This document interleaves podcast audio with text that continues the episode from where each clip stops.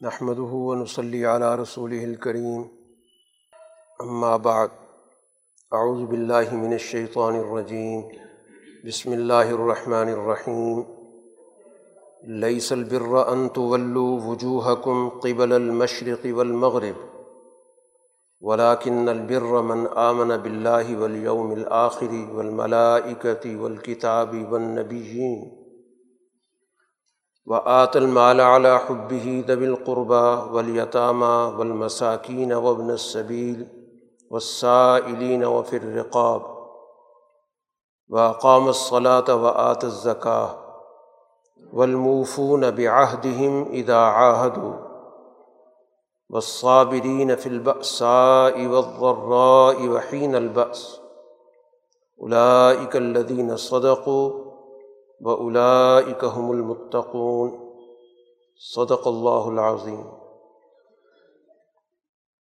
سورہ بقرہ کا جو دوسرا نصف ہے، آیت نمبر ایک سو ستتر سے آخری آیت تک، اس کے منتخب مضامین پر بات ہوگی۔ اس سے پہلے تحویل قبلہ کا ذکر ہوا۔ یعنی بیت المقدس سے بیت اللہ کی طرف نماز میں رخ کا حکم دیا گیا۔ اور اس پر کچھ اعتراضات کرنے والوں نے اعتراض بھی کیے کہ بیت المقدس تو گزشتہ قوموں کے درمیان بطور کعبے کے مقرر تھا۔ قرآن حکیم نے اس کا پہلے جواب دیا ہے کہ ملت ابراہیمی کی جو اساس ہے، اس کی جو بنیاد ہے، اس کی جو مرکزیت ہے، وہ بیت اللہ ہے۔ ابراہیم علیہ السلاۃ والسلام نے اس کو مقرر کیا تھا۔ اس لیے بیت اللہ کا بین الاقوامی مرکز کے طور پر انتخاب ہونا ضروری تھا۔ تو جو ملت ابراہیمی کا شعور رکھتے ہیں، سمجھ رکھتے ہیں، تو وہ اس بات کو اچھی طرح جانتے ہیں اور اس کی اہمیت کو سمجھتے ہیں۔ اس پر اعتراض صرف وہ کریں گے جن کو قرآن حکیم نے صفحا کہا یعنی عقل سے محروم لوگ، عقل کو استعمال نہ کرنے والے، محض جذباتی قسم کے لوگ۔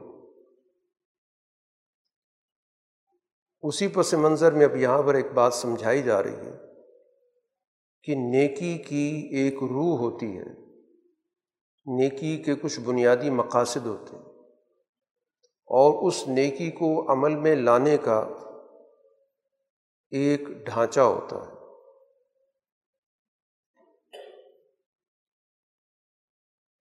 قبلے کی طرف رخ کرنا۔ قرآن حکیم نے کہا کہ یہ کوئی بنیادی نیکی نہیں ہے کہ تم اپنا چہرہ، اپنا رخ مشرق کی طرف کرو اور مغرب کی طرف کرو۔ یہ تو نیکی کے اظہار کا ایک ذریعہ ہے۔ جب نیکی عمل میں لائی جاتی ہے تو اس کے لیے کوئی نہ کوئی ایک طریقہ ہوتا ہے۔ کوئی نہ کوئی اس کی ایک جہت متعین کر دی جاتی ہے۔ تو جہت بذات خود مقصد نہیں ہوتی۔ تو جن کو بر کا جو دین کی روح ہے، اس کا جنہیں پتہ ہے، وہ ظاہر ان معاملات کے اندر نہیں الجھیں گے۔ اب نیکی ہے کیا؟ تو اس آیت میں جو آیت نمبر ایک سو ستتر ہے، نیکی کا ایک جامع تصور بتایا گیا کہ وہ کیا ہے۔ چنانچہ اس کے دائرے میں بنیادی عقائد بھی شامل ہیں، جن پر ایمانیات کا دار و مدار ہے۔ اسی طرح اس کے اندر عبادات بھی ہیں، سماجیات بھی ہیں اور تمدن کے معاملات بھی ہیں۔ یہ سارا مجموعہ یہ بر کہلاتا ہے، نیکی کہلاتا ہے۔ اصل یہ چیز ہے۔ اور یہ بنیادی جو تعلیمات ہیں، یہ تمام انبیاء کی شریعتوں میں طے شدہ۔ ان کے حوالے سے شریعتوں میں کوئی بنیادی فرق نہیں۔ طریقۂ کار کا فرق ہو سکتا ہے۔ لیکن جو بنیادی نیکی کا تصور ہے، وہ تمام انبیاء اور تمام شریعتوں میں طے شدہ ہے۔ یعنی یہ متفقہ اصول جن کو قرآن حکیم نے یہاں پر ذکر کیا ایمانیات کا ذکر کیا کہ اللہ پہ، آخرت کے دن پہ، کتاب پہ، انبیاء پہ، ملائکہ پہ ایمان لانا، جس کو پہلے ایمان بالغیب کہا گیا تھا۔ کہ وہ ایک پورا کا پورا ایک فکری نظام ہے، کائنات گیر نظام ہے۔ اس نظام پر یقین رکھنا۔ پھر اس کے عملی نتائج ہیں، جس کا تعلق تمدنیات سے ہے۔ جو سماجیات ہیں، ارتفاقات ہیں، ان سے اس کا تعلق ہے۔ تو دوسری بات یہ بتائی گئی کہ مال سوسائٹی میں تمام ان افراد تک پہنچانا جو اس حوالے سے ضرورت مند ہیں۔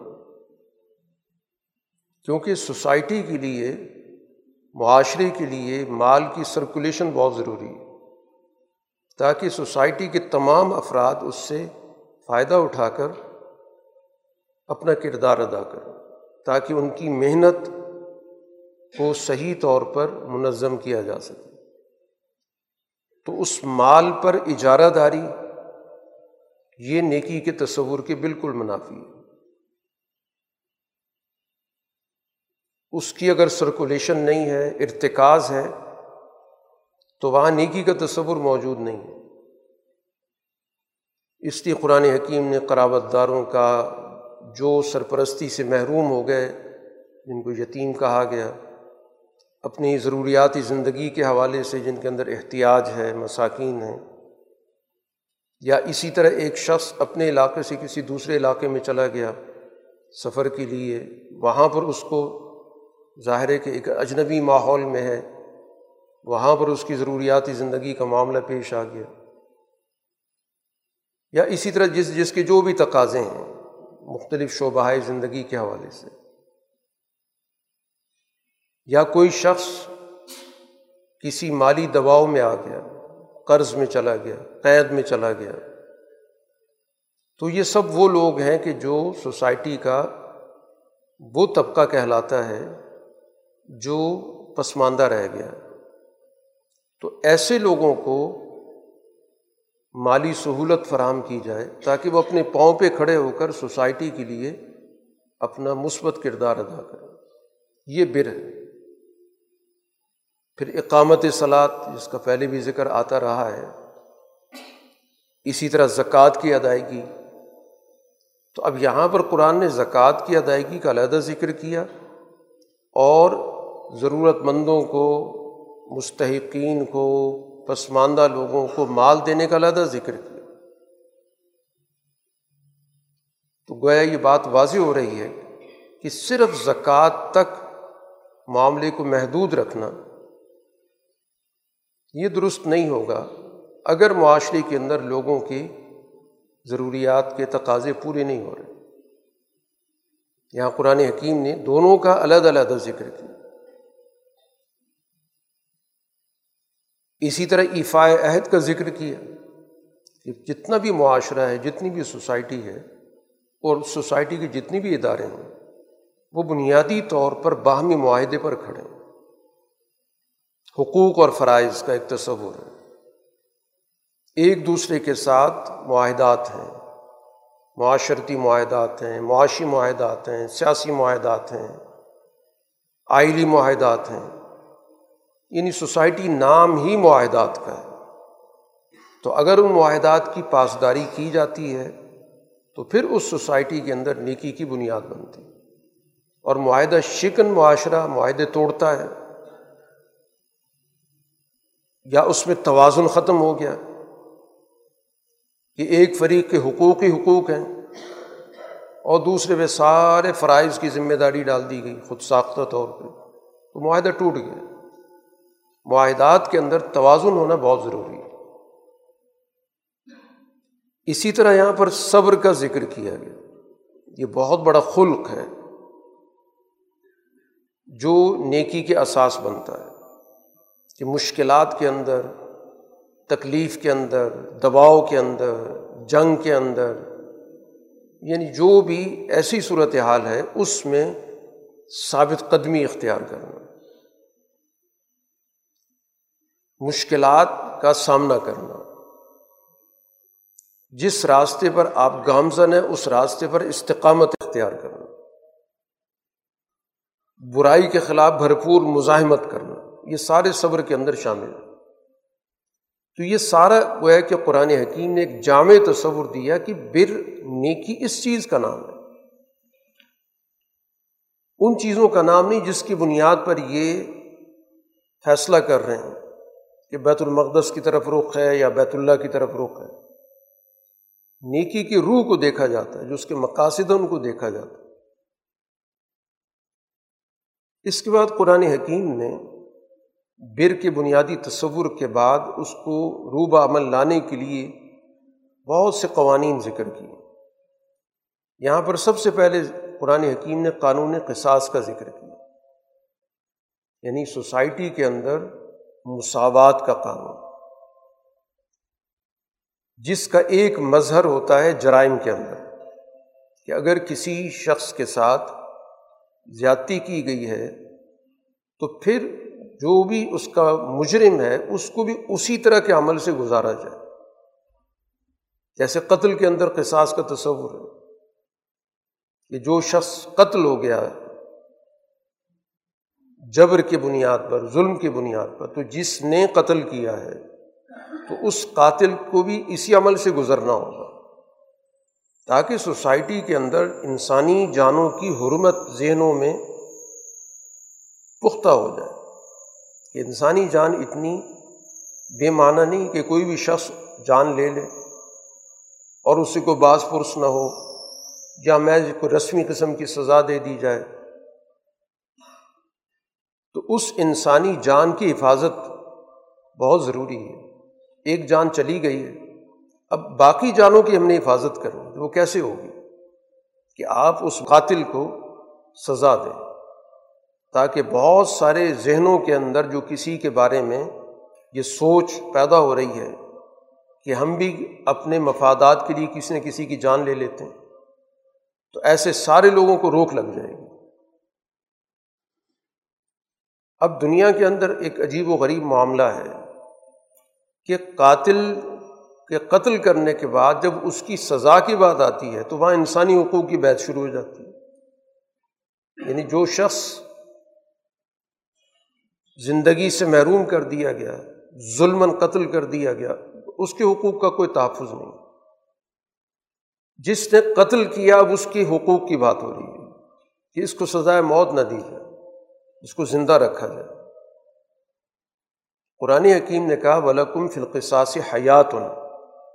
تمہارے لیے قصاص کے اندر زندگی ہے، اے عقل والو۔ جب تم مجرم سے قصاص لوگے تو بہت سارے جو ذہنی طور پر جرائم کی پلاننگ کر رہے ہیں، کسی کی جان لینے کی سوچ ان کے ذہنوں میں ان سب کو روک لگے گی، تو بہت ساری زندگیوں کی حفاظت ہوگی۔ یعنی ایک قاتل کو آپ نے سزا دی تو بہت ساری جانوں کی آپ نے حفاظت کر تو قرآن نے ایک عقل کے بنیاد پہ بات سمجھائی۔ اور جو بنیادی بات ہے وہ اجتماعیت کو انفرادیت پہ ترجیح دینا ایک طرف پورے انسانی معاشرے کی حیات ہے، اس کی زندگی ہے، اور ایک طرف ایک قاتل کی زندگی ہے۔ تو اب قاتل کی زندگی کی حفاظت کرنے کا مطلب یہ ہوگا کہ آپ پورے معاشرے کو اس کی جان کو خطرے میں ڈال دیں پھر اس کے بعد کئی قتل کی وارداتیں ہوں۔ گی اور جب آپ ایک آدمی کو سزا دے دیں گے تو پھر بہت ساری انسانی جانوں کی مستقبل کے حوالے سے حفاظت ہوگی ایک اور قان قرآن حکیم نے ذکر کیا، قانون وصیت اس کا مطلب یہ ہوتا ہے کہ ایک شخص اپنے مرنے کے بعد کسی کی فلاح کے لیے کوئی فیصلہ کرنا چاہتا۔ انسان کی جو ملکیت ہے، اس کی تقسیم کا ایک تو نظام وراثت میں ہے۔ اس کا پورا ایک سسٹم ہے جو سورہ نظام میں بیان کیا۔ اب کچھ افراد ایسے ہوتے ہیں جو وراثت کے دائرے میں نہیں آتے۔ تو اب ایک شخص سوچتا ہے کہ اس فرد کو یا ان افراد کو بھی میں کوئی مالی تعاون فراہم کروں۔ کئی وجوہات ہوتی ہیں اس کی۔ تو اس مقصد کے لیے شریعت نے قانون وصیت رکھا کہ جو شخص فیصلہ کرنا چاہتا ہے اپنی ملکیت کے بارے میں، اپنی موت کے بعد کیونکہ وصیت کا تعلق ہوتا ہے اس کی زندگی کے بعد۔ اپنی زندگی میں تو جو بھی فیصلہ کرنا چاہے، وہ اس کا اختیار ہے۔ بشرطے کہ اس کی گبدنیت ہی نہ ہو، کسی کو محروم کرنا مقصد نہ ہو۔ لیکن ایک شخص چاہتا ہے کہ میرے مرنے کے بعد میری ملکیت سے دوسرے کو فائدہ پہنچے۔ تو ایک تہائی مال کے اندر شریعت اجازت دیتی ہے۔ کہ آپ غیر وارث کے لیے جو وارث نہیں بن رہا، اس کے لیے وصیت کر دیں۔ تاکہ اس کے حقوق کی، اگر آپ سمجھتے ہیں، اس کے مسائل ہیں اور وراثت میں اس کو حق نہیں مل سکتا شرعی اصول کے بنیاد پر، تو شریعت نے اس کے لیے راستہ رکھا ہے کہ آپ اس راستے کے ذریعے اس کے حقوق کی حفاظت کریں۔ مثلاً جیسے یہاں پر قوانین کے حوالے سے ایک بحث چلتی ہے، قانون بنا دیا گیا۔ کہ مرنے والے کی اولاد کی موجودگی میں بھی یتیم پوتے کو وارث بنایا جاتا ہے۔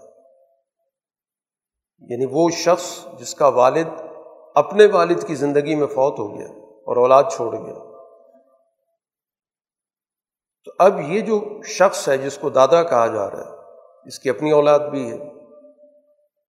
تو اب اصول وراثت کے تحت تو براہ راست جو اولاد ہے، اس کو اس میں وراثت تقسیم ہوتی ہے۔ تو اب یہاں پر سوال آ گیا اگلی نسل کا۔ اس کو پوتا کہا گیا۔ اور پھر یہ کہ اس کا والد نہیں ہے۔ تو شریعت نے وسیعت کا قانون اس لیے رکھا کہ دادا اپنے اس پوتے کے لیے وسیعت کر دے، جو بھی مناسب سمجھتا ہے۔ اس لیے قانون رکھا گیا۔ بجائے اس کے کہ ہم وراثت کے قانون میں مداخلت کریں۔ اور اس کی وجہ سے ایک بحث شروع ہو جائے۔ تو وراثت کا قانون تو شریعت نے ہمیں بتا دی ہے، اس کے اصول بتا دیے اب جو چیز وراثت سے پوری نہیں ہو رہی غیر معمولی حالات کی وجہ سے، تو پھر قانون وصیت اسی مقصد کے لیے قرآن حکیم نے اس کے بارے میں ذکر کیا کہ غیر وارثوں کے لیے وصیت کی جائے۔ ایک اور قانون قرآن حکیم نے یہاں پر ذکر کیا، اس کا تعلق ہے سیام روزے سے، اسی رمضان کے مہینے سے۔ قرآن حکیم نے اس کی حکمت بتائی کہ اس کا بنیادی مقصد یہ ہے کہ انسانوں کے اندر احساس ذمہ داری کو اجاگر کیا جائے۔ کیونکہ یہ ایک ایسی عبادت ہے کہ جو نظر نہیں آتی۔ اس کا خالصتاً تعلق انسان کے قلب سے اور قلب مرکز ہے تقبہ کا۔ اللہ کے سامنے جواب دہی کا احساس احساس ذمہ داری کا پیدا ہونا۔ تو اس احساسی ذمہ داری کو جو تقوا ہے اور جو بہت ساری عبادات کا جوہر ہے، بنیاد ہے، تو اس کو پیدا کرنے میں روزے کا بھی ایک بڑا اہم کردار۔ اس کے احکامات یہاں پر دیے گئے۔ اور عذر کی صورت میں متبادل بھی بتا دیا گیا کہ سفر ہے، مرض ہے، ایسی صورت میں متبادل دنوں کے اندر اس روزے کو رکھ لیا جائے۔ یہاں پر قرآن حکیم نے جو روزے کے مقاصد ذکر کیے، لعلکم تتقون۔ ایک تو تقوے کی صورت میں، رکو نمبر تیئیس میں۔ دوسرا قرآن حکیم نے ذکر کیا، ولی تک مل العدہ، کہ اگر اس کی تعداد پوری کرو گے، پورا مہینہ روزہ۔ یہ بھی بنیادی مقاصد میں سے کہ پورا مہینہ ایک نظم و ضبط کے ساتھ گزارا جائے۔ اور اگر کسی دن میں کسی عذر کی وجہ سے روزہ نہیں رکھا جا سکا، تو پھر باقی دن میں اس کو مکمل کریں۔ تاکہ انسان کے اندر اس قانون کی جو اہمیت ہے، وہ ذہن نشین رہے۔ تیسرا مقصد قرآن حکیم نے بتایا کہ اللہ تعالیٰ نے جو تمہیں رہنمائی دی، ہدایت دی، اس پر گویا اللہ کی عظمت اور اس کی بلندی، اس کی برتری بیان کرو۔ اس کا مقصد یہ کہ انسان کے دل میں اللہ کی عظمت، اسی وجہ سے وہ اپنے اوپر ان پابندیوں کو رضاکارانہ طور پہ قبول کر رہا تو یہ عظمت رب کا ایک اظہار ہے کہ میں اپنے رب کی اپنے دل کے اندر اتنی بڑی وقت رکھتا ہوں، اتنی بڑی عظمت ہے کہ میں اس کے حکم کی تعمیل کر رہا ہوں، چاہے میں کسی کی نظر میں ہوں یا نہیں۔ تو اس سے گویا کہ انسان کے دل کے اندر عظمت رب کے جذبات جو ہیں، ان کا احیاء ہوتا ہے۔ اور چوتھا مقصد قرآن حکیم نے کہا، لعلکم تشکرون، تاکہ تمہارے اندر نعمتوں کی قدر پیدا ہو۔ کہ جو ہمارے پاس موجود نعمت ہے، جس شکل میں بھی ہے، مادی شکل میں مانوی شکل میں، تو روزے کی حالت میں رہنے سے انسان کے اندر غور و فکر کی صلاحیت پیدا ہوتی ہے اور بہت ساری نعمتوں کی جو حقیقت ہے، قدر ہے، وہ زیادہ اس کے سامنے واضح ہوتی ہے۔ اور قدر کا مطلب یہی ہوتا ہے کہ پھر ان نعمتوں کے اندر ہم دوسروں کو بھی شریک کریں۔ یہ جو بھوک کی کیفیت ہے یا پیاس کی کیفیت ہے، یہ انسان کے اندر حاصل نعمتوں کے بارے میں اہمیت پیدا کرتی ہے۔ کہ بہت ساری چیزیں جن کو ہم معمول سمجھتے ہیں۔ ان کی بطور نعمت کی اہمیت ہمارے ذہن میں نہیں ہوتی۔ لیکن جب کچھ دیر کے لیے آدمی اس سے دور رہتا ہے، تو پھر احساس ہوتا ہے کہ بہت بڑی نعمت ہمیں اس وقت حاصل ہے اور پھر بہت سارے لوگ اس طرح کی نعمتوں سے محروم کر دیے جاتے ہیں۔ تو ان لوگوں کو نعمتوں میں شریک کرنا، یہ بھی اس کے مقاصد میں شامل ہے کہ ہم سوسائٹی سے اس بھوک کو مٹائیں۔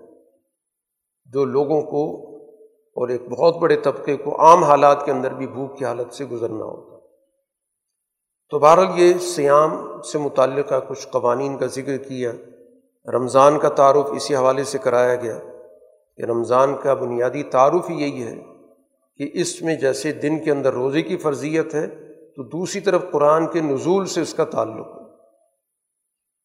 اور اس کے ذریعے گویا کہ انسانوں کو مستقبل کی رہنمائی اور یہ صلاحیت کہ وہ اچھے برے کا فرق پیدا کریں۔ کسی کو شعور کہتے ہیں۔ وہ چیز انسانیت کے لیے مفید ہے، جو چیز انسانیت کے لیے نقصان دہ ہے۔ تو اس قرآن حکیم کی ایک صفت فرقان ہے، دو چیزوں کے درمیان۔ فرق کرنے والی کتاب۔ ایک اور قانون قرآن حکیم نے یہاں پر ذکر کیا کہ فاسد جو معیشت ہے، اس کا انسداد کرنا یعنی ایک ایسی معیشت جس میں لوٹ مار ہو دوسروں کے وسائل کو قبضہ کرنا اور اس کے لیے جو چلنے والا نظام ہے، اس سے فائدہ اٹھانا۔ کسی پر غلط دعویٰ کر کے اور حکام کے ذریعے اس کو جسٹیفائی کرا لینا عدالت کے ذریعے اس پہ قبضہ کر لینا تو یہ چیزیں گویا کہ ایمان کے تقاضے کے بالکل برعکس۔ تو اس لیے اپنے معاشی معاملات کو بھی درست رکھو۔ کوئی بھی دوسروں کے معاملات میں مداخلت نہ کرے۔ طاقت کے بل بوتے پر، جبر کے بل بوتے پر، ہیلا گری کے ذریعے، قانون کے استعمال کے ذریعے۔ دوسرے کے پاس موجود چیز کو قبضے میں لا کر اور پھر کسی اتھارٹی کے ذریعے اس کو درست کروا لینا۔ قرآن نے سختی سے منع کیا۔ اس کو عقل بالباطل کہا، ناجائز اور استحصال کے ذرائع سے کسی کا مال کھانا۔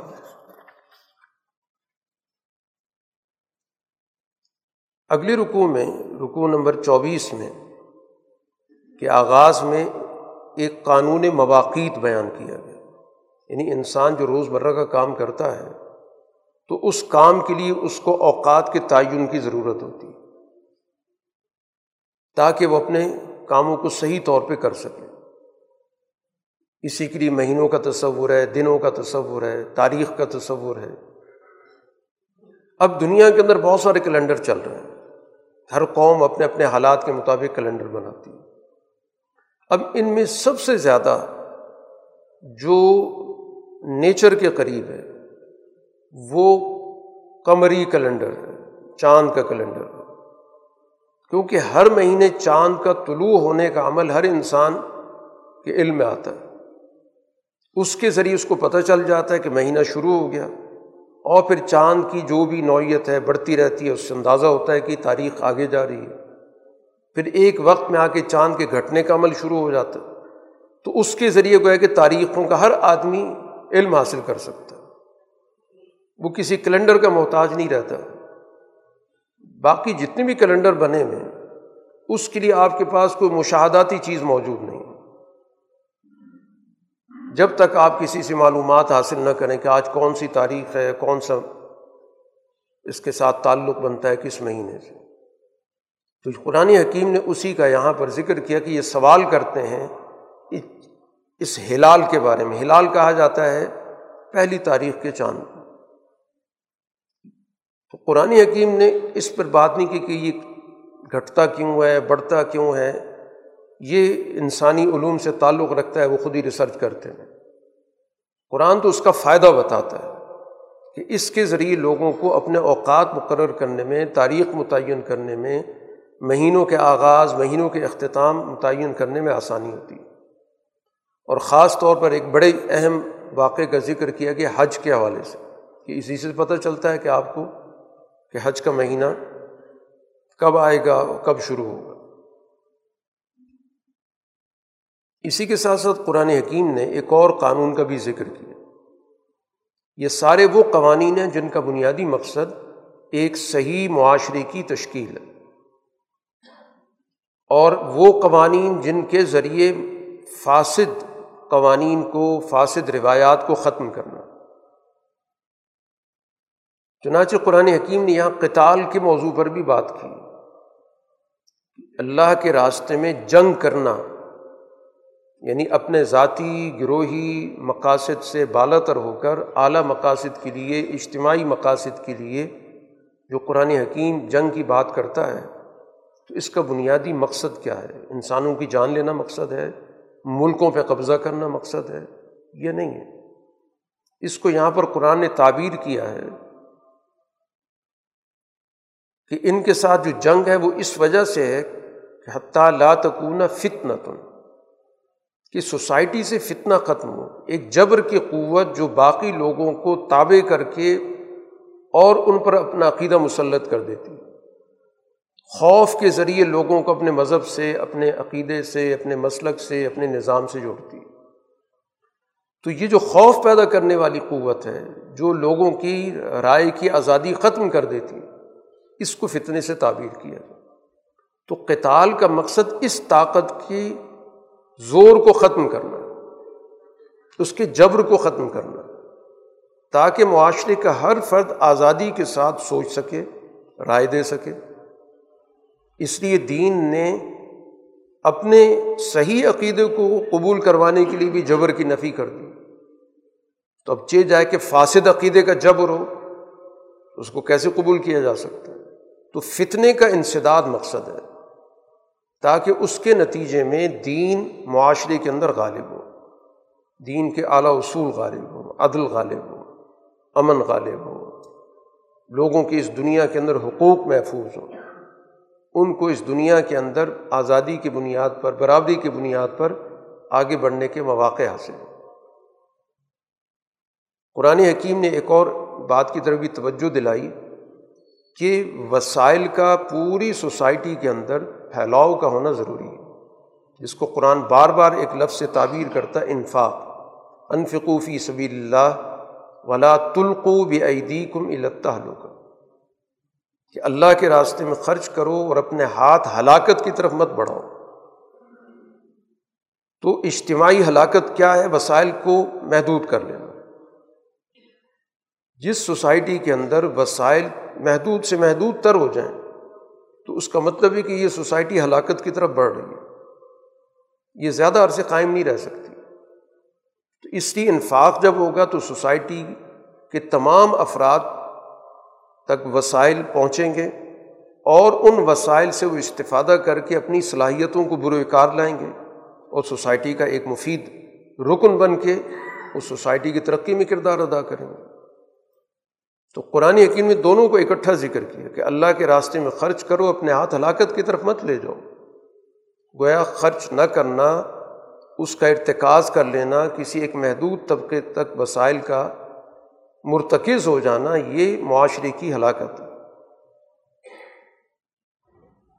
قرآن حکیم نے یہاں پر وہ حج کے مسائل بھی ذکر کیے اور اس کے مقاصد بھی بتائے کہ حج کے ذریعے کیا تربیت دی جاتی۔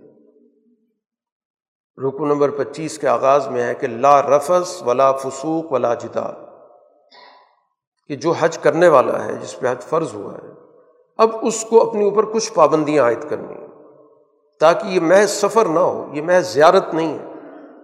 یہ ایک تربیت کا عمل ہے کہ اس کی اپنی زبان وہ بےحودہ مقاصد کے لیے استعمال نہ ہو۔ گویا اس کو اپنے بولنے پر، اپنے گفتگو پر پورا کنٹرول ہونا چاہیے۔ کوئی بے معنی، بے مقصد بات، بےحودہ بات اس کی زبان سے نہیں نکلنی چاہیے۔ پھر اسی طرح اس کے عمل سے بھی کسی کو اذیت نہیں پہنچنی چاہیے۔ کسی بھی فطرت کے قاعدے ضابطی کے خلاف ورزی نہیں ہونی چاہیے۔ تمام قوانین فطرت کی وہ پاسداری کرے اور تیسری چیز یہ ہے کہ چونکہ بہت سارے لوگوں کا اجتماع ہے، مختلف پس منظر ہیں، مختلف ثقافتیں ہیں، مختلف مزاج ہیں، تو جس کی وجہ سے انسان کے لیے کئی چیزیں ایسی ہوں گی جو اس کو پسند نہیں آئیں گی۔ تو ناپسندیدگی کی وجہ سے یا مزاجوں کے ہم آہنگی نہ ہونے کی وجہ سے طبیعت کے اندر اشتعال بھی پیدا ہوتا ہے، کسی چیز پہ غصہ بھی آتا ہے۔ تو کہہ گیا لا جدال جھگڑا نہیں ہونا چاہیے۔ کسی بھی طور پر تمہیں اپنے معاملات کے اندر جو انسان کے اندر اشتعال کی کیفیت، جھگڑے کی کیفیت پیدا ہوتی ہے، وہ نہیں ہونی چاہیے۔ تو یہ بنیادی مقاصد ہیں حج کے سفر کے کہ اس کے ذریعے انسان کے اندر گویا یہ صلاحیت پیدا کرنا ہے کہ وہ اپنے جذبات پہ پوری طرح قابو رکھے، اپنی زبان پہ پوری طرح قابو رکھے اور اس کے ساتھ ساتھ سوسائٹی کے قوانین، فطرت جو ان کو توڑنے سے اپنے آپ کو باز رکھے اور معاشرے کے اندر جو ہم آہنگی ہے، اس کو قائم رکھنے پر توجہ دے، اس کو ٹوٹنے نہ دے۔ انہیں حج کی تفصیلات کے ساتھ ساتھ یہاں پر قرآن حکیم نے ایک دعا کا ذکر کیا ہے۔ جس سے قرآن حکیم کے اس اجتماعی اور جامعت کے تصور کا اندازہ ہوتا ہے کہ دین اور قرآن حکیم جو اس کا بنیادی ماخذ ہے، یہ ہمیں دونوں جہانوں کی بھلائی کی دعوت دیتے ہیں۔ اس لیے جو ہمیں دعا سکھائی گئی، وہ دعا در حقیقت علامت ہے کہ ہمارا عمل ان دونوں چیزوں کی بھلائی پر ہو۔ دنیا کی بھلائی دنیا کی فلاح، دنیا کی کامیابی، دنیا کی ترقی مانوی ترقی، مادی ترقی، اور پھر اس کے نتیجے میں آخرت کے لیے وہ اعمال جس کے نتیجے میں اس کے آخرت کی ترقی، آخرت کی کامیابی، ابدی کامیابی۔ تو کامیابی کا جامع تصور وہ ایک ایمان والی جماعت کے ذہن میں ہوتا۔ ہے اس لیے جب وہ اللہ سے دعا کرتی ہے تو دونوں جہانوں کے لیے دعا کرتی ہے۔ اور ناکامی سے بچنے کی دعا کرتی۔ ہے اس کو قرآن حکیم نے یہاں پر بطور نمونے کے ذکر کیا۔ اس کے بعد آگے چل کے قرآن حکیم نے دو کرداروں کا موازنہ کیا۔ ایک سوسائٹی کے اندر فساد پیدا کرنے والا کردار ہے، اس کی فاسد قیادت ہے، اور ایک اس کے مقابلے پر ایک سلجھی ہوئی، ایک عادل، ایک متوازن سوچ ہے، اس کی قیادت۔ ہے قرآن حکیم نے فاسد جماعت یا فاسد قیادت، اس کی جو علامات یہاں پر ذکر کی ہیں کہ ایک تو اس کے اندر ملمہ سازی ہوگی۔ یعنی باتوں کو بہت خوبصورت طریقے سے لوگوں کے سامنے پیش کر کہ جو بھی اس بات کو سنے اسے بڑی اچھی لگے کہ بڑے اچھے اچھے سلوگن، بڑے اچھے اچھے نعرے، بڑے اچھے اچھے وعدے۔ اور پھر اس کے بعد اپنی بات پر بار بار قسم اٹھا کے لوگوں کو یقین دلانا۔ اللہ گواہ ہے، میرے دل میں یہی کچھ ہے، تمہارے لیے فلاح ہے، بہبود ہے، تمہاری بھلائی ہے۔ لیکن عملاً اس کی جو نوعیت ہے، وہ انتہائی اپنے مفاد کے لیے جھگڑنے والے کی۔ اپنے مفاد کو کسی صورت میں چھوڑنا نہیں چاہتا۔ اس پہ بلکہ جگڑتا ہے اور بلکہ بدترین طریقے سے جگڑتا ہے اور جب بھی اس کے پاس اختیار آتا ہے، تو زمین میں اس کا مقصد فساد پھیلانا ہوتا ہے۔ معاشرے کی جو بنیادی نوعیت ہے، اس کو تباہ کرنا ہوتا ہے۔ انسانی نسل کو تباہ کرنا۔ انسان کے فائدے میں آنے والی جو بھی حیوانات کی نسل ہے، اس کو تباہ کر دینا۔ کھیت تباہ کر دینا، معیشت تباہ کر دینا۔ اس کو صرف اور صرف اپنے مفاد کے لیے مخصوص کر دینا۔ اور جب اس سے کہا جاتا ہے کہ اللہ کا خوف کرو تقوی اختیار کرو تو تو اس کے اندر انا پیدا ہو جاتی وہ جھوٹی انا کا اثیر ہو جاتا بجائے اس کے کہ اپنے طرز عمل کو درست کرے۔ وہ اپنے طرز عمل کو درست کرنے کے لیے تیار نہیں ہوتا۔ اس کو قرآن حکیم نے کہا، یہ جو کردار ہے فحس بہو جہنم۔ اس کا تو ٹھکانا جہنم اس کے مقابلے پر دوسرا کردار، قرآن حکیم نے کہا کہ جس نے اپنی ذات کو اللہ کی رضا کے لیے سودا کر لی وہ اب ذات کا اثیر ہی نہیں ہے۔ اپنی انا کے لیے، اپنی ذاتی مفاد کے لیے نہیں سوچتا۔ وہ جو بھی کام کرتا ہے تو ایک مشن کے طور پہ کرتا ہے۔ لوگوں کی فلاح کے لیے کرتا ہے۔ سوسائٹی کی ترقی کے لیے کرتا ہے۔ معیشت کے وسائل کو استوار کرنے کے لیے کرتا ہے۔ لوگوں کی فلاح، بہبود، اجتماعیت کی سوچ اس کے اندر موجود ہے۔ اور ان سب کا کوئی کسی سے اجر یا معاوضہ بھی نہیں لینا چاہتا کہ یہ کام اس لیے کرتا ہو کہ اس کے نتیجے میں اس کو ووٹ مل جائے، اس کو اقتدار مل جائے، اس کی دنیا کے اندر شہرت ہو جائے۔ نہیں، وہ صرف اور صرف اللہ کی رضا کے لیے وہ کہ اس نے اپنے آپ کو وقف کر دیا۔ یہ دوسرا کردار۔ تو قرآن حکیم ان کرداروں کا ذکر کر کے بتاتا ہے کہ رسول اللہ صلی اللہ علیہ وسلم کے دور میں آپ نے جو جماعت پیدا کی وہ یہ تھی جو اپنی ذات سے بالا تر ہو گئی اور جو آپ کے مقابل قوت ہے، اس کے اندر یہ ساری خرابیاں موجود ہیں جو قرآن نے یہاں پر بتائیں اور ہر دور کے اندر فاسد قیادت کے اندر آپ کو یہی خامیاں نظر آئیں گی۔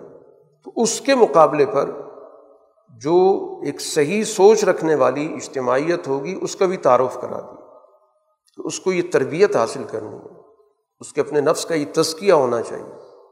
کہ وہ اپنے ذاتی مفاد سے بالا تر ہو جائے۔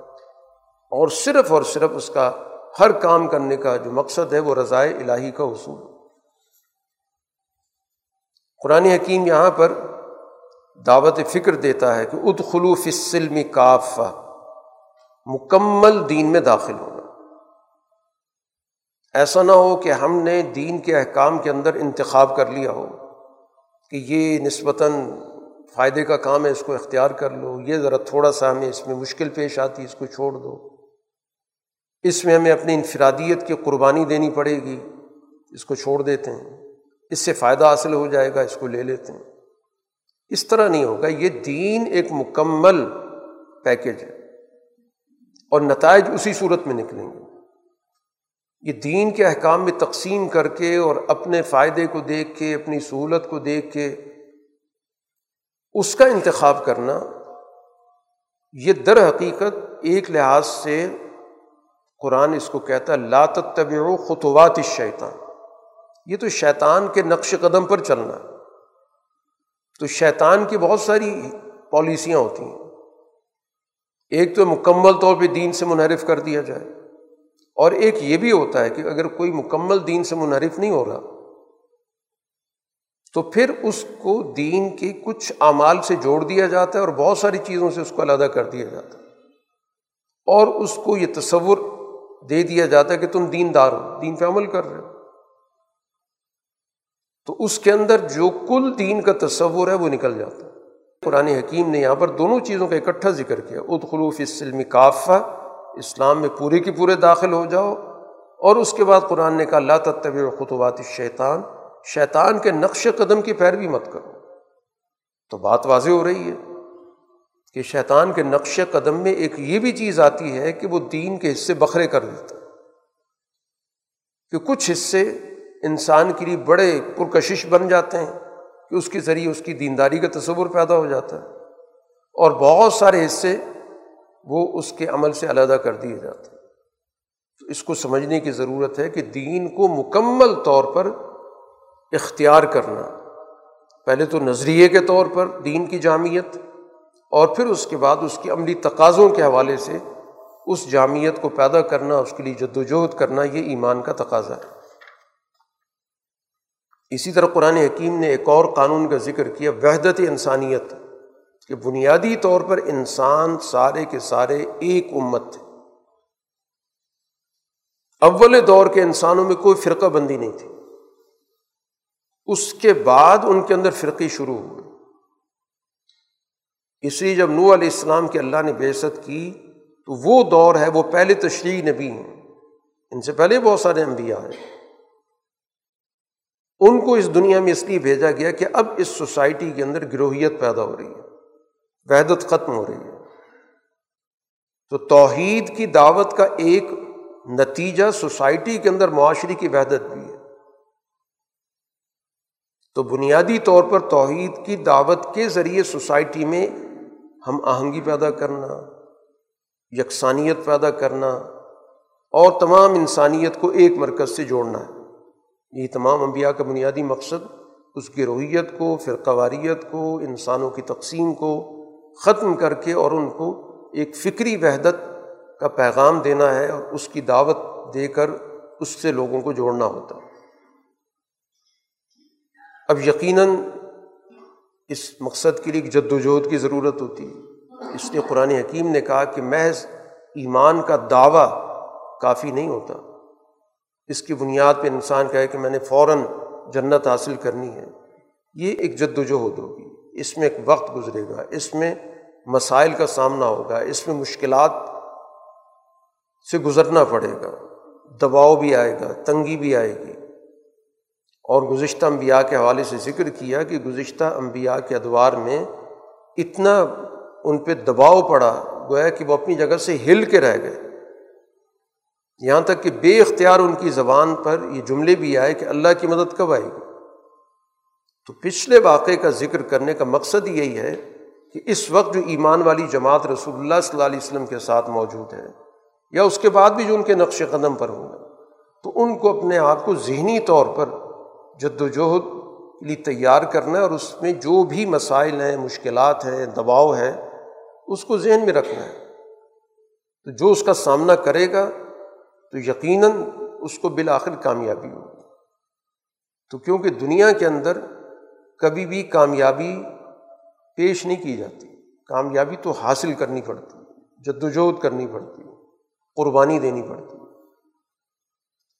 یہاں پر قرآن حکیم نے ایک واقعے کے ضمن میں ذکر کیا کہ عربوں کے یہاں زمانہ جاہلیت سے یہ روایت چلی آ رہی تھی اور ظاہر ہے کہ یہ دینی روایت تھی حرمت کے مہینوں کی، کہ چار مہینے ایسے سمجھے جاتے تھے کہ جس میں وہ جنگ کرنا ممنوع سمجھتے تھے۔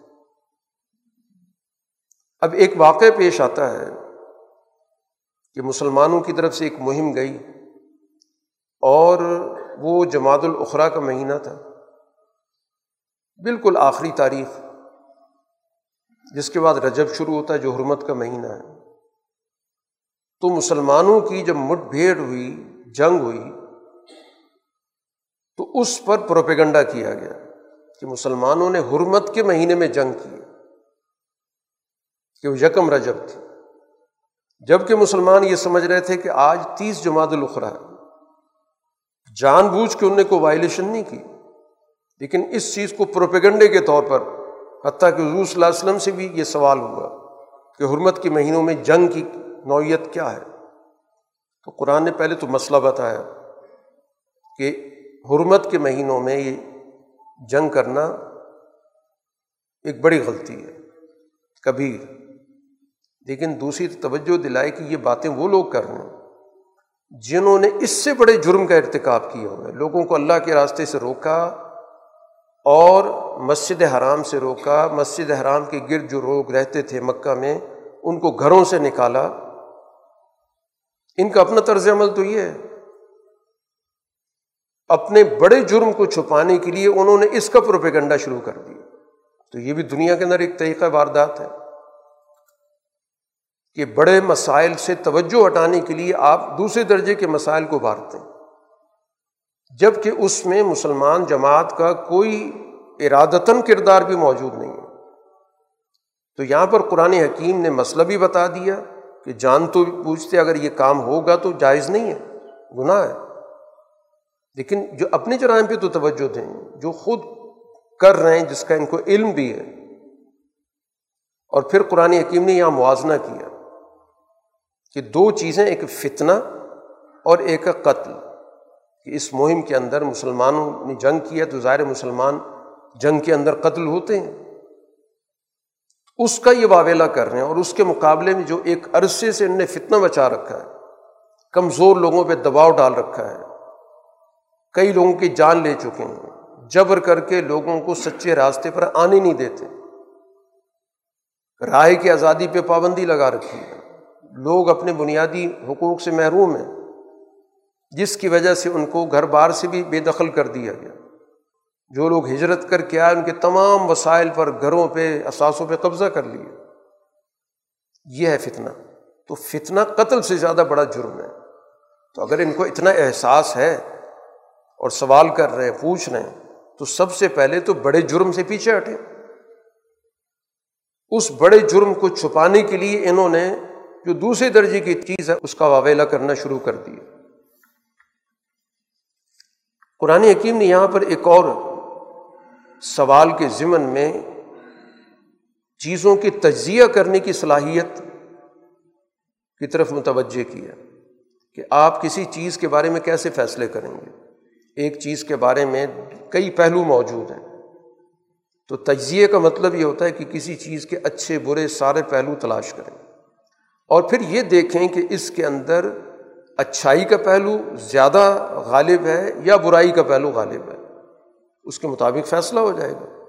کیونکہ دنیا کے اندر خیر محض یا شر محض نہیں ہے۔ کسی کے بارے میں کہیں یہ سو فیصد خیر ہے، اس میں تو کوئی ایسا ناگوار معاملہ شامل ہی نہیں ہے۔ یا کوئی چیز ایسی ہے جس کے اندر شر ہی شر ہے، اس میں کوئی بھلائی کا پہلو نہیں ہے۔ دونوں چیزیں ساتھ چلتی ہیں۔ فیصلہ اس چیز پہ ہوتا ہے کہ غالب چیز کیا ہے؟ تو سوال پوچھا کہ آپ سے دو چیزوں کے بارے میں۔ ایک شراب کے بارے میں، ایک جوئے کے بارے میں۔ تو قرآن حکیم نے پہلی بات تو یہ بتائی کہ اس میں بہت بڑا گناہ ہے۔ بہت بڑا معاشرتی فساد ہے۔ معاشی اس کے اندر بڑا ظلم ہے۔ باقی کچھ لوگوں کو فائدہ بھی ہو جاتا ہے۔ لیکن فائدے کے مقابلے میں جو نقصان کا پہلو ہے، گناہ کا پہلو ہے، فساد کا پہلو وہ بڑا ہے۔ تو فیصلہ اس بنیاد پر ہوگا کہ جس چیز کے اندر فساد زیادہ ہوگا، نقصان زیادہ ہوگا، گناہ زیادہ ہوگا، تو وہ چیز ممنوع ہوگی۔ کسی ایک آدھ پہلو کی وجہ سے کوئی فائدہ نکل بھی آئے تو اس کی بنیاد پہ فیصلہ نہیں ہوتا۔ یہ ایک عمومی نوعی عقل کا تقاضا بھی یہی ہے۔ کسی بھی معاملے کے اندر آپ نے فیصلہ کرنا ہو، آپ اس کا تجزیہ کریں۔ اس کے اندر دیکھیں فائدے کے پہلو کتنے ہیں، نقصانات کے پہلو کتنے ہیں۔ فائدے کی نوعیت کس قسم کی ہے، نقصانات کی نوعیت کیسی ہے۔ تو آپ کی عقل آپ کو خود رہنمائی کرے گی کہ اس کام کو کرنا چاہیے یا اسے دور رہنا چاہیے۔ تو یہاں قرآن حکیم نے دو ٹوک جواب اس موضوع پر نہیں دیا یہاں پر سب سے پہلے شعور بیدار کیا سوچ پیدا کی، تجزیہ کرو۔ چنانچہ اس سوال کے جواب کے نتیجے میں ہی بہت سارے لوگوں نے ان چیزوں سے علیحدگی اختیار کر لی اگرچہ ابھی پورا قانون نہیں آیا کہ جس میں واضح طور پر روکا گیا ہو، لیکن بہت سارے لوگ تہ تک پہنچ گئے۔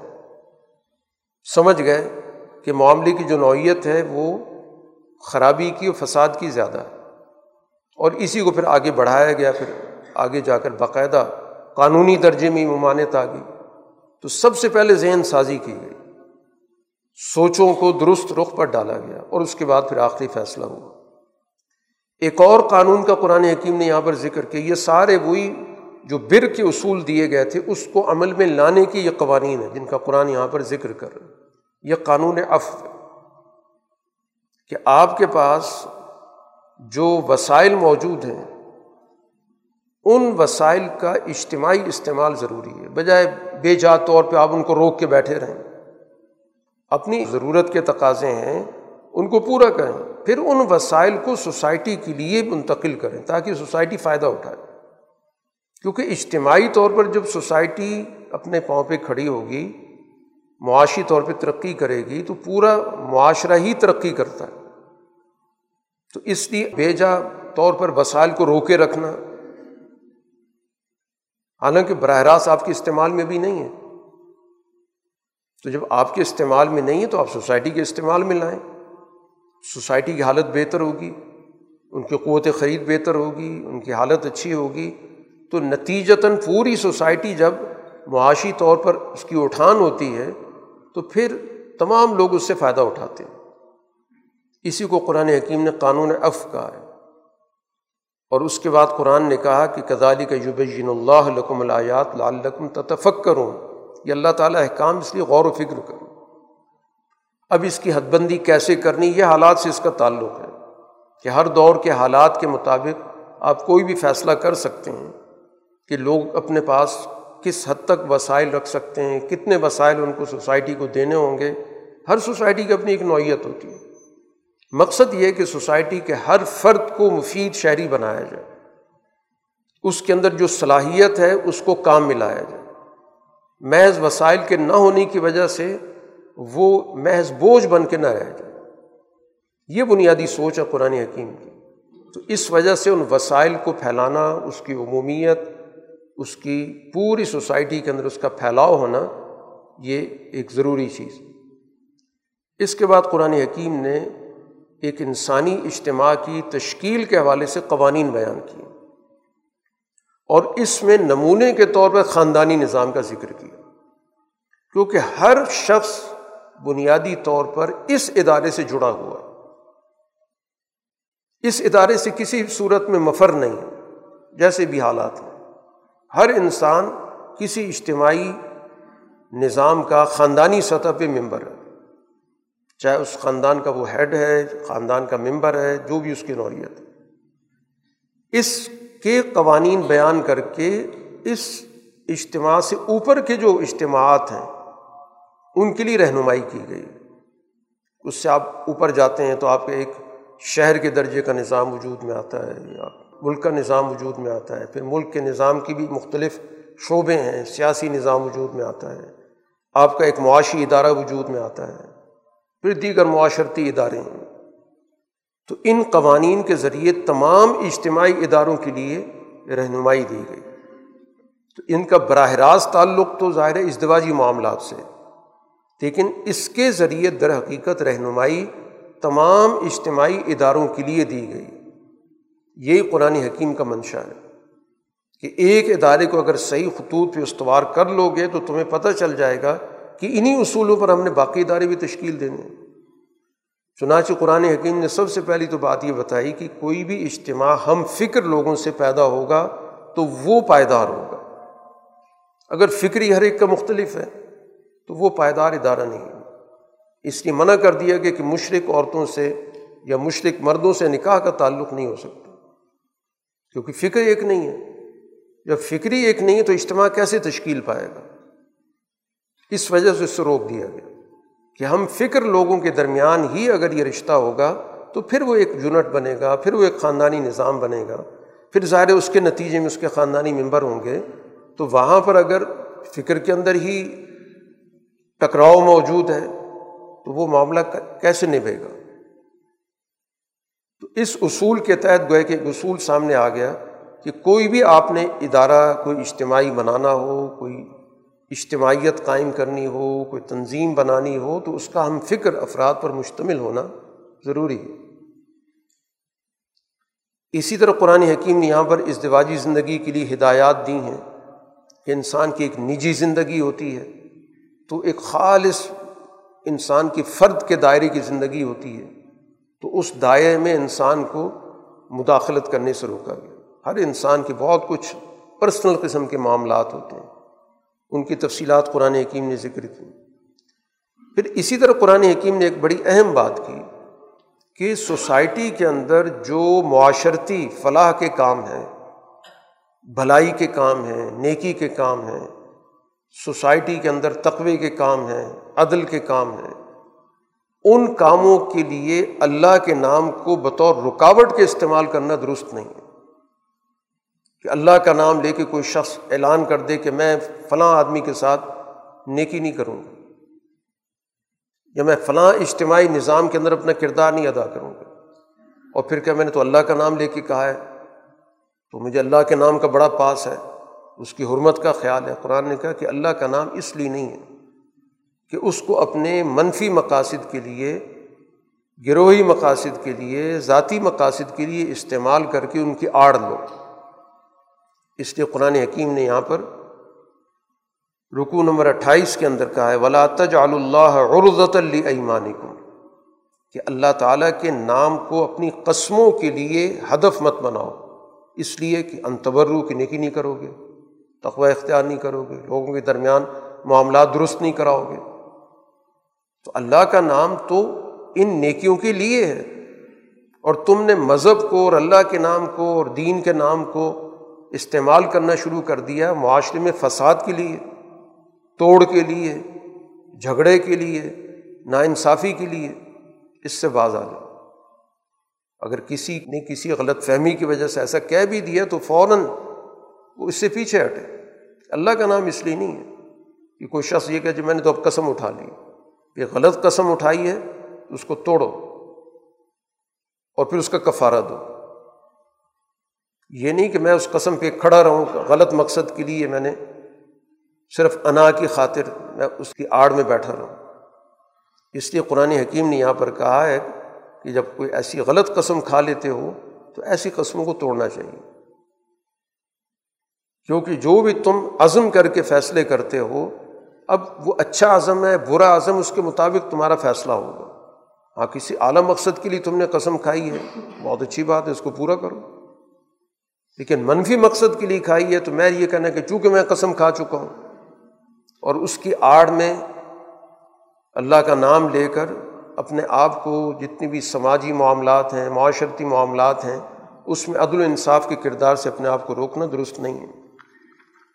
ایک اور قانون قرآن حکیم نے ذکر کیا جس کو قانونی ایلا کہتے ہیں۔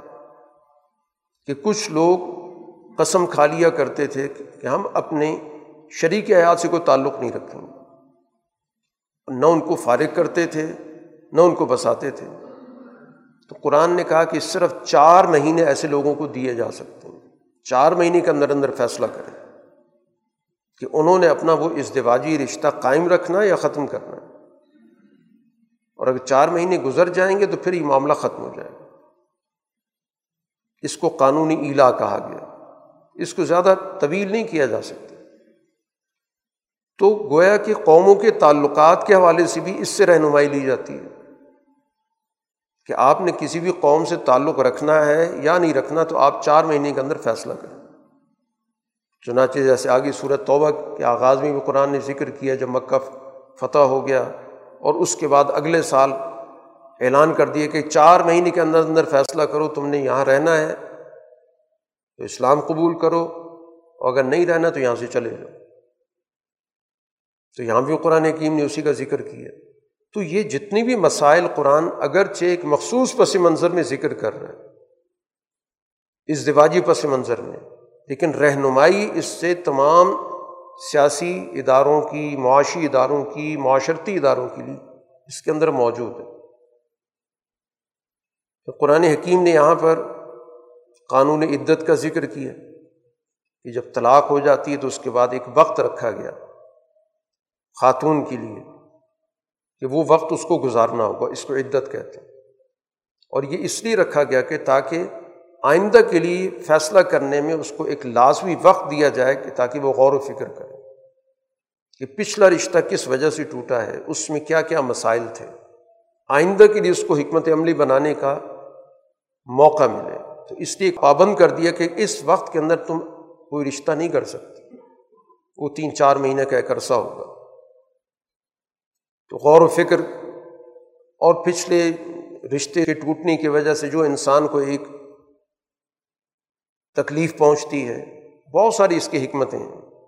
تو یہ قانون اس لیے رکھا گیا تاکہ آئندہ کا کوئی فیصلہ کرنے میں اسے آسانی ہو۔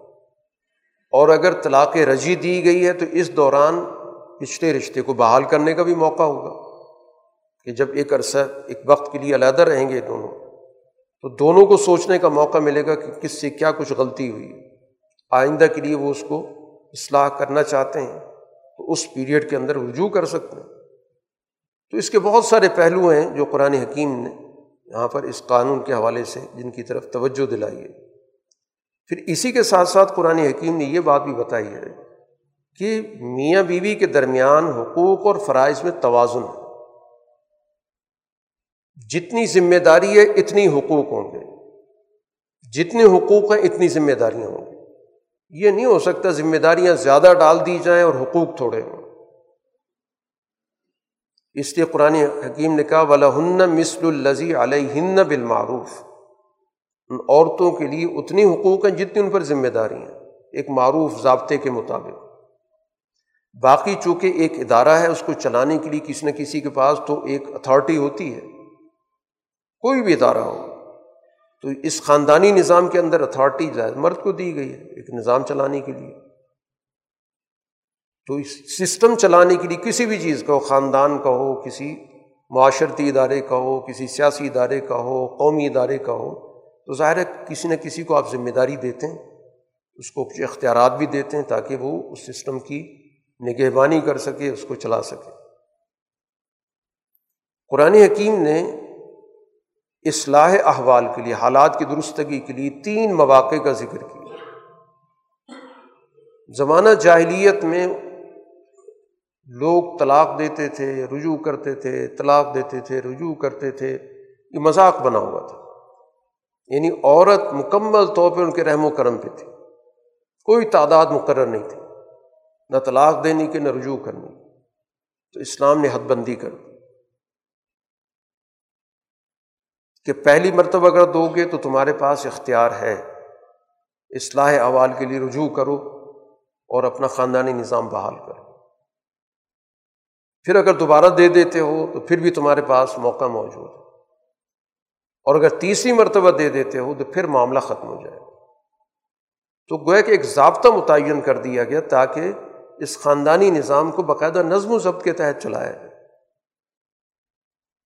اسی کے ساتھ ساتھ قرآن حکیم نے اس بات کو بھی بتایا، ولا تم سکو ہن زرار التا کہ محض ضرر پہنچانے کے لیے خواتین کو روک کے مت رکھو، کہ بسانا تو ہے نہیں۔ لٹکا دینا، نہ بسانا۔ یا طلاق دے دی، جب عدت ختم ہونے لگی، رجوع کر لیا، پھر اس کو روک لیے۔ پھر کچھ عرصے کے بعد پھر دے دی، پھر اسی طرح اس کو۔ یہ جو مقصد ہے، ضرر پہنچانا، ایسا مت کرو۔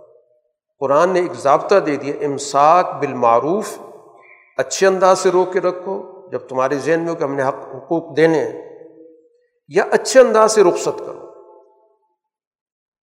یہ جو طریقہ ہے، محض لٹکا دینا، اذیت دینا، یہ جاہلی طریقہ ہے۔ اس سے اپنے آپ کو بچاؤ۔ جو ایسا کرے گا، فقط ظلم نفس، اپنے اوپر وہ ظلم کر رہے ہیں اور اللہ کے احکام کو مذاق مت بناؤ۔ یہ احکام تو معاملات کو حل کرنے کے لیے تمہارے سامنے یہ قوانین رکھے گئے ان قوانین کا غلط استعمال مت کرو۔ اسی کے ساتھ ساتھ قرآن حکیم نے جو دیگر قوانین یہاں پر ذکر کیے ہیں، اس میں سے ایک قانون رضاعت ہے۔ بچوں کو دودھ پلانے کا ایک قانون بھی بیان کیا گیا۔ اور خاص طور پر ایسے مواقع پر کہ جب میاں بیوی کے درمیان تعلق ٹوٹ جاتا ہے۔ بچہ موجود ہے جس کو دودھ پلانے کی ضرورت ہے تو ماؤں کو کہا گیا کہ دو سال دودھ پلائیں۔ اس پورے عرصے میں باپ کی ذمہ داری ہے کہ ان کے سارے خرچے اٹھائیں۔ بچے کی بھی اور بچے کی ماں کی بھی۔ تاکہ بچہ ایک صحیح ماحول میں پرورش پا سکے۔ اب یہ تو ایک ازدواجی پس منظر میں بات کی گئی اولاد کے حوالے سے۔ اسی کو اب زیادہ وسیع کر لیں۔ کہ ایسی صورت کے اندر کوئی اجتماع کی ہم بات کر رہے ہیں، قومی نظام کی بات کر رہے ہیں، ملکی نظام کی بات کر رہے ہیں، تو ایک ملکی نظام کے اندر کچھ تو وہ لوگ ہوتے ہیں جو اس بنیادی نظریے کو ماننے والے ہوتے ہیں، جس پر وہ نظام کھڑا ہوتا ہے۔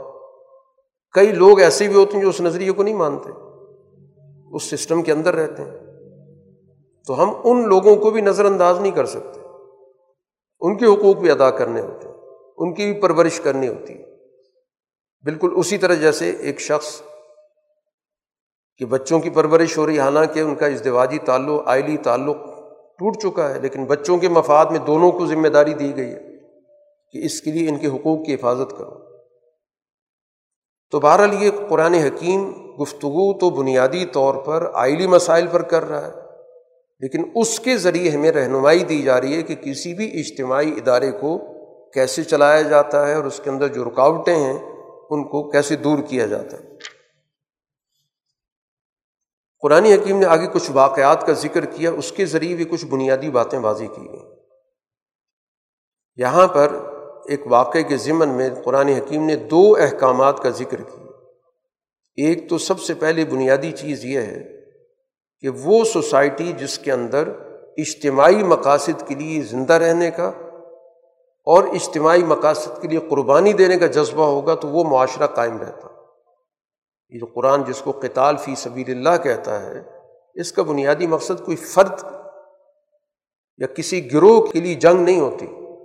اجتماعی مقاصد کے لیے، اس انسانی معاشرے کی حفاظت کے لیے قربانی دینا۔ اور اس کے ساتھ ساتھ مضبوط معیشت کا ہونا، جس کو قرآن حکیم نے یہاں قرض حسن سے تعبیر کیا۔ منزل لذی یقرض اللہ قرض حسن رکو نمبر بتیس کے اندر، کہ یہ دو چیزیں بڑی ضروری ہیں کسی بھی معاشرے کے لیے کہ ایک اس کے اندر اپنی بقا کے لیے قربانی کا جذبہ موجود ہو، اور دوسرا سوسائٹی کے نظام چلانے کے لیے وسائل ایک دوسرے کو مہیا کرنے کا جذبہ ہو۔ اس طور پر کہ جب یہ سوسائٹی کے اندر وسائل ایک دوسرے کو دیے جائیں گے تو پھر ایک وقت آئے گا جس کو ہم نے وسائل دیے ہیں، وہ اپنے پاؤں پہ کھڑا ہوگا اور پھر وہ ان وسائل کو واپس بھی کرے گا۔ تو اس طرح گویا کہ معاشرے بنتے ہیں۔ اگلے واقعے کے اندر سیاسی قیادت کے لیے ایک اہلیت کا ضابطہ دیا گیا ہے تالود کے واقعے کے حوالے سے۔ ایک واقعے کا ذکر کیا گیا کہ بنی اسرائیل ایک دور کے اندر انہوں نے اپنے نبی سے تقاضا کیا کہ کوئی ہمارے لیے بادشاہ مقرر کریں۔ تاکہ ہم اس کی قیادت میں دشمنوں سے جنگ کر سکیں۔ تو اس کے جواب میں اس دور کے نبی نے تالوت کو مقرر کیا۔ اب ان لوگوں نے تالوت پر اعتراض کیا اٹھائے۔ جب کوئی معاشرہ فاسد ہو جاتا ہے یا ذہنیت کے اندر خرابی پیدا ہو جاتی ہے، تو اس طرح کی سوچ ہوتی ہے کہ اس شخص کے پاس تو ہمارے مقابلے میں مال و دولت کم ہے۔ اور ہم بنی اسرائیل کے جو لوگ ہیں، ہم میں زیادہ اہلیت ہے اس طرح کے منصب پہ ہمیں فائز کیا جائے تو وہاں پر اس نبی نے ان کو جو بات سمجھائی تھی کہ بات یہ ہے کہ یہ فیصلہ ایک تو اللہ کی طرف سے ہوا ہے اور اس کی اساس بھی بتا دی کہ یہ جو تعلق ہے، اس کے اندر علمی صلاحیت بھی موجود ہے، عملی صلاحیت بھی موجود ہے۔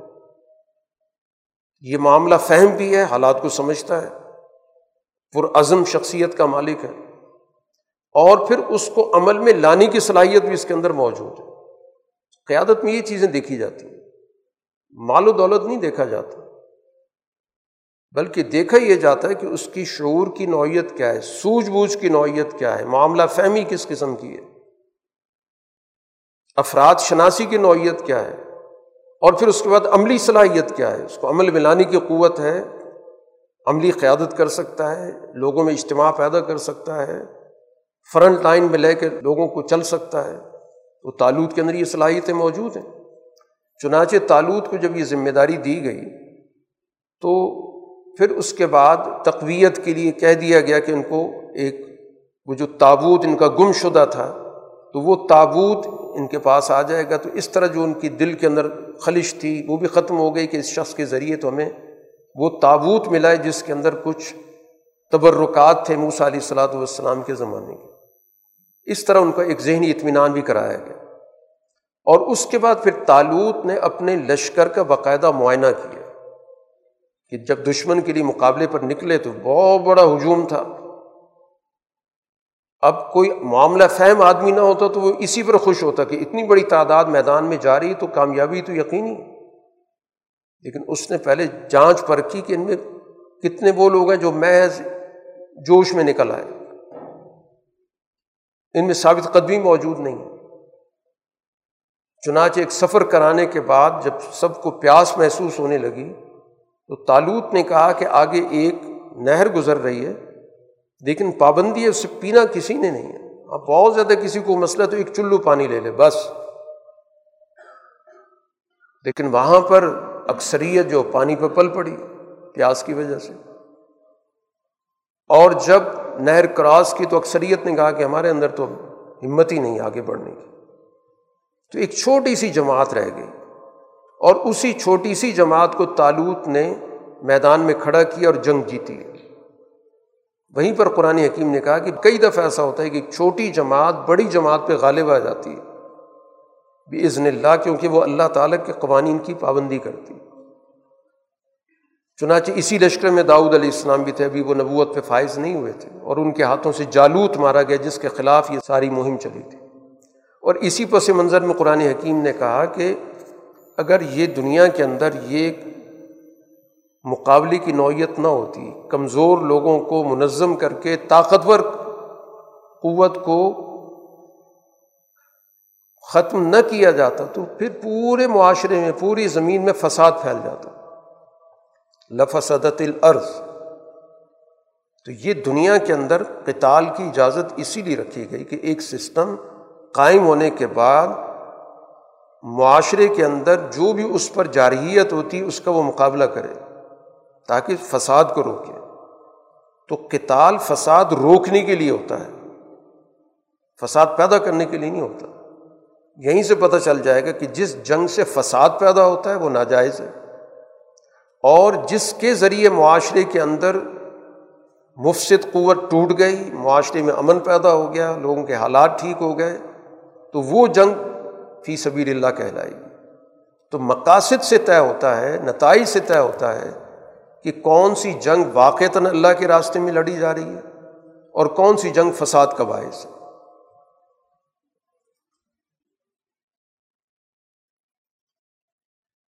اگلے رکوع کے اندر، رکوع نمبر چونتیس کے اندر آیت الکرسی کا ذکر ہے، جس میں ہمیں ایک وسیع تر تصور حیات دیا گیا۔ اللہ تعالیٰ کی کل کائنات پر حکومت کا تصور دیا گیا، ایک کائنات گیر تصور۔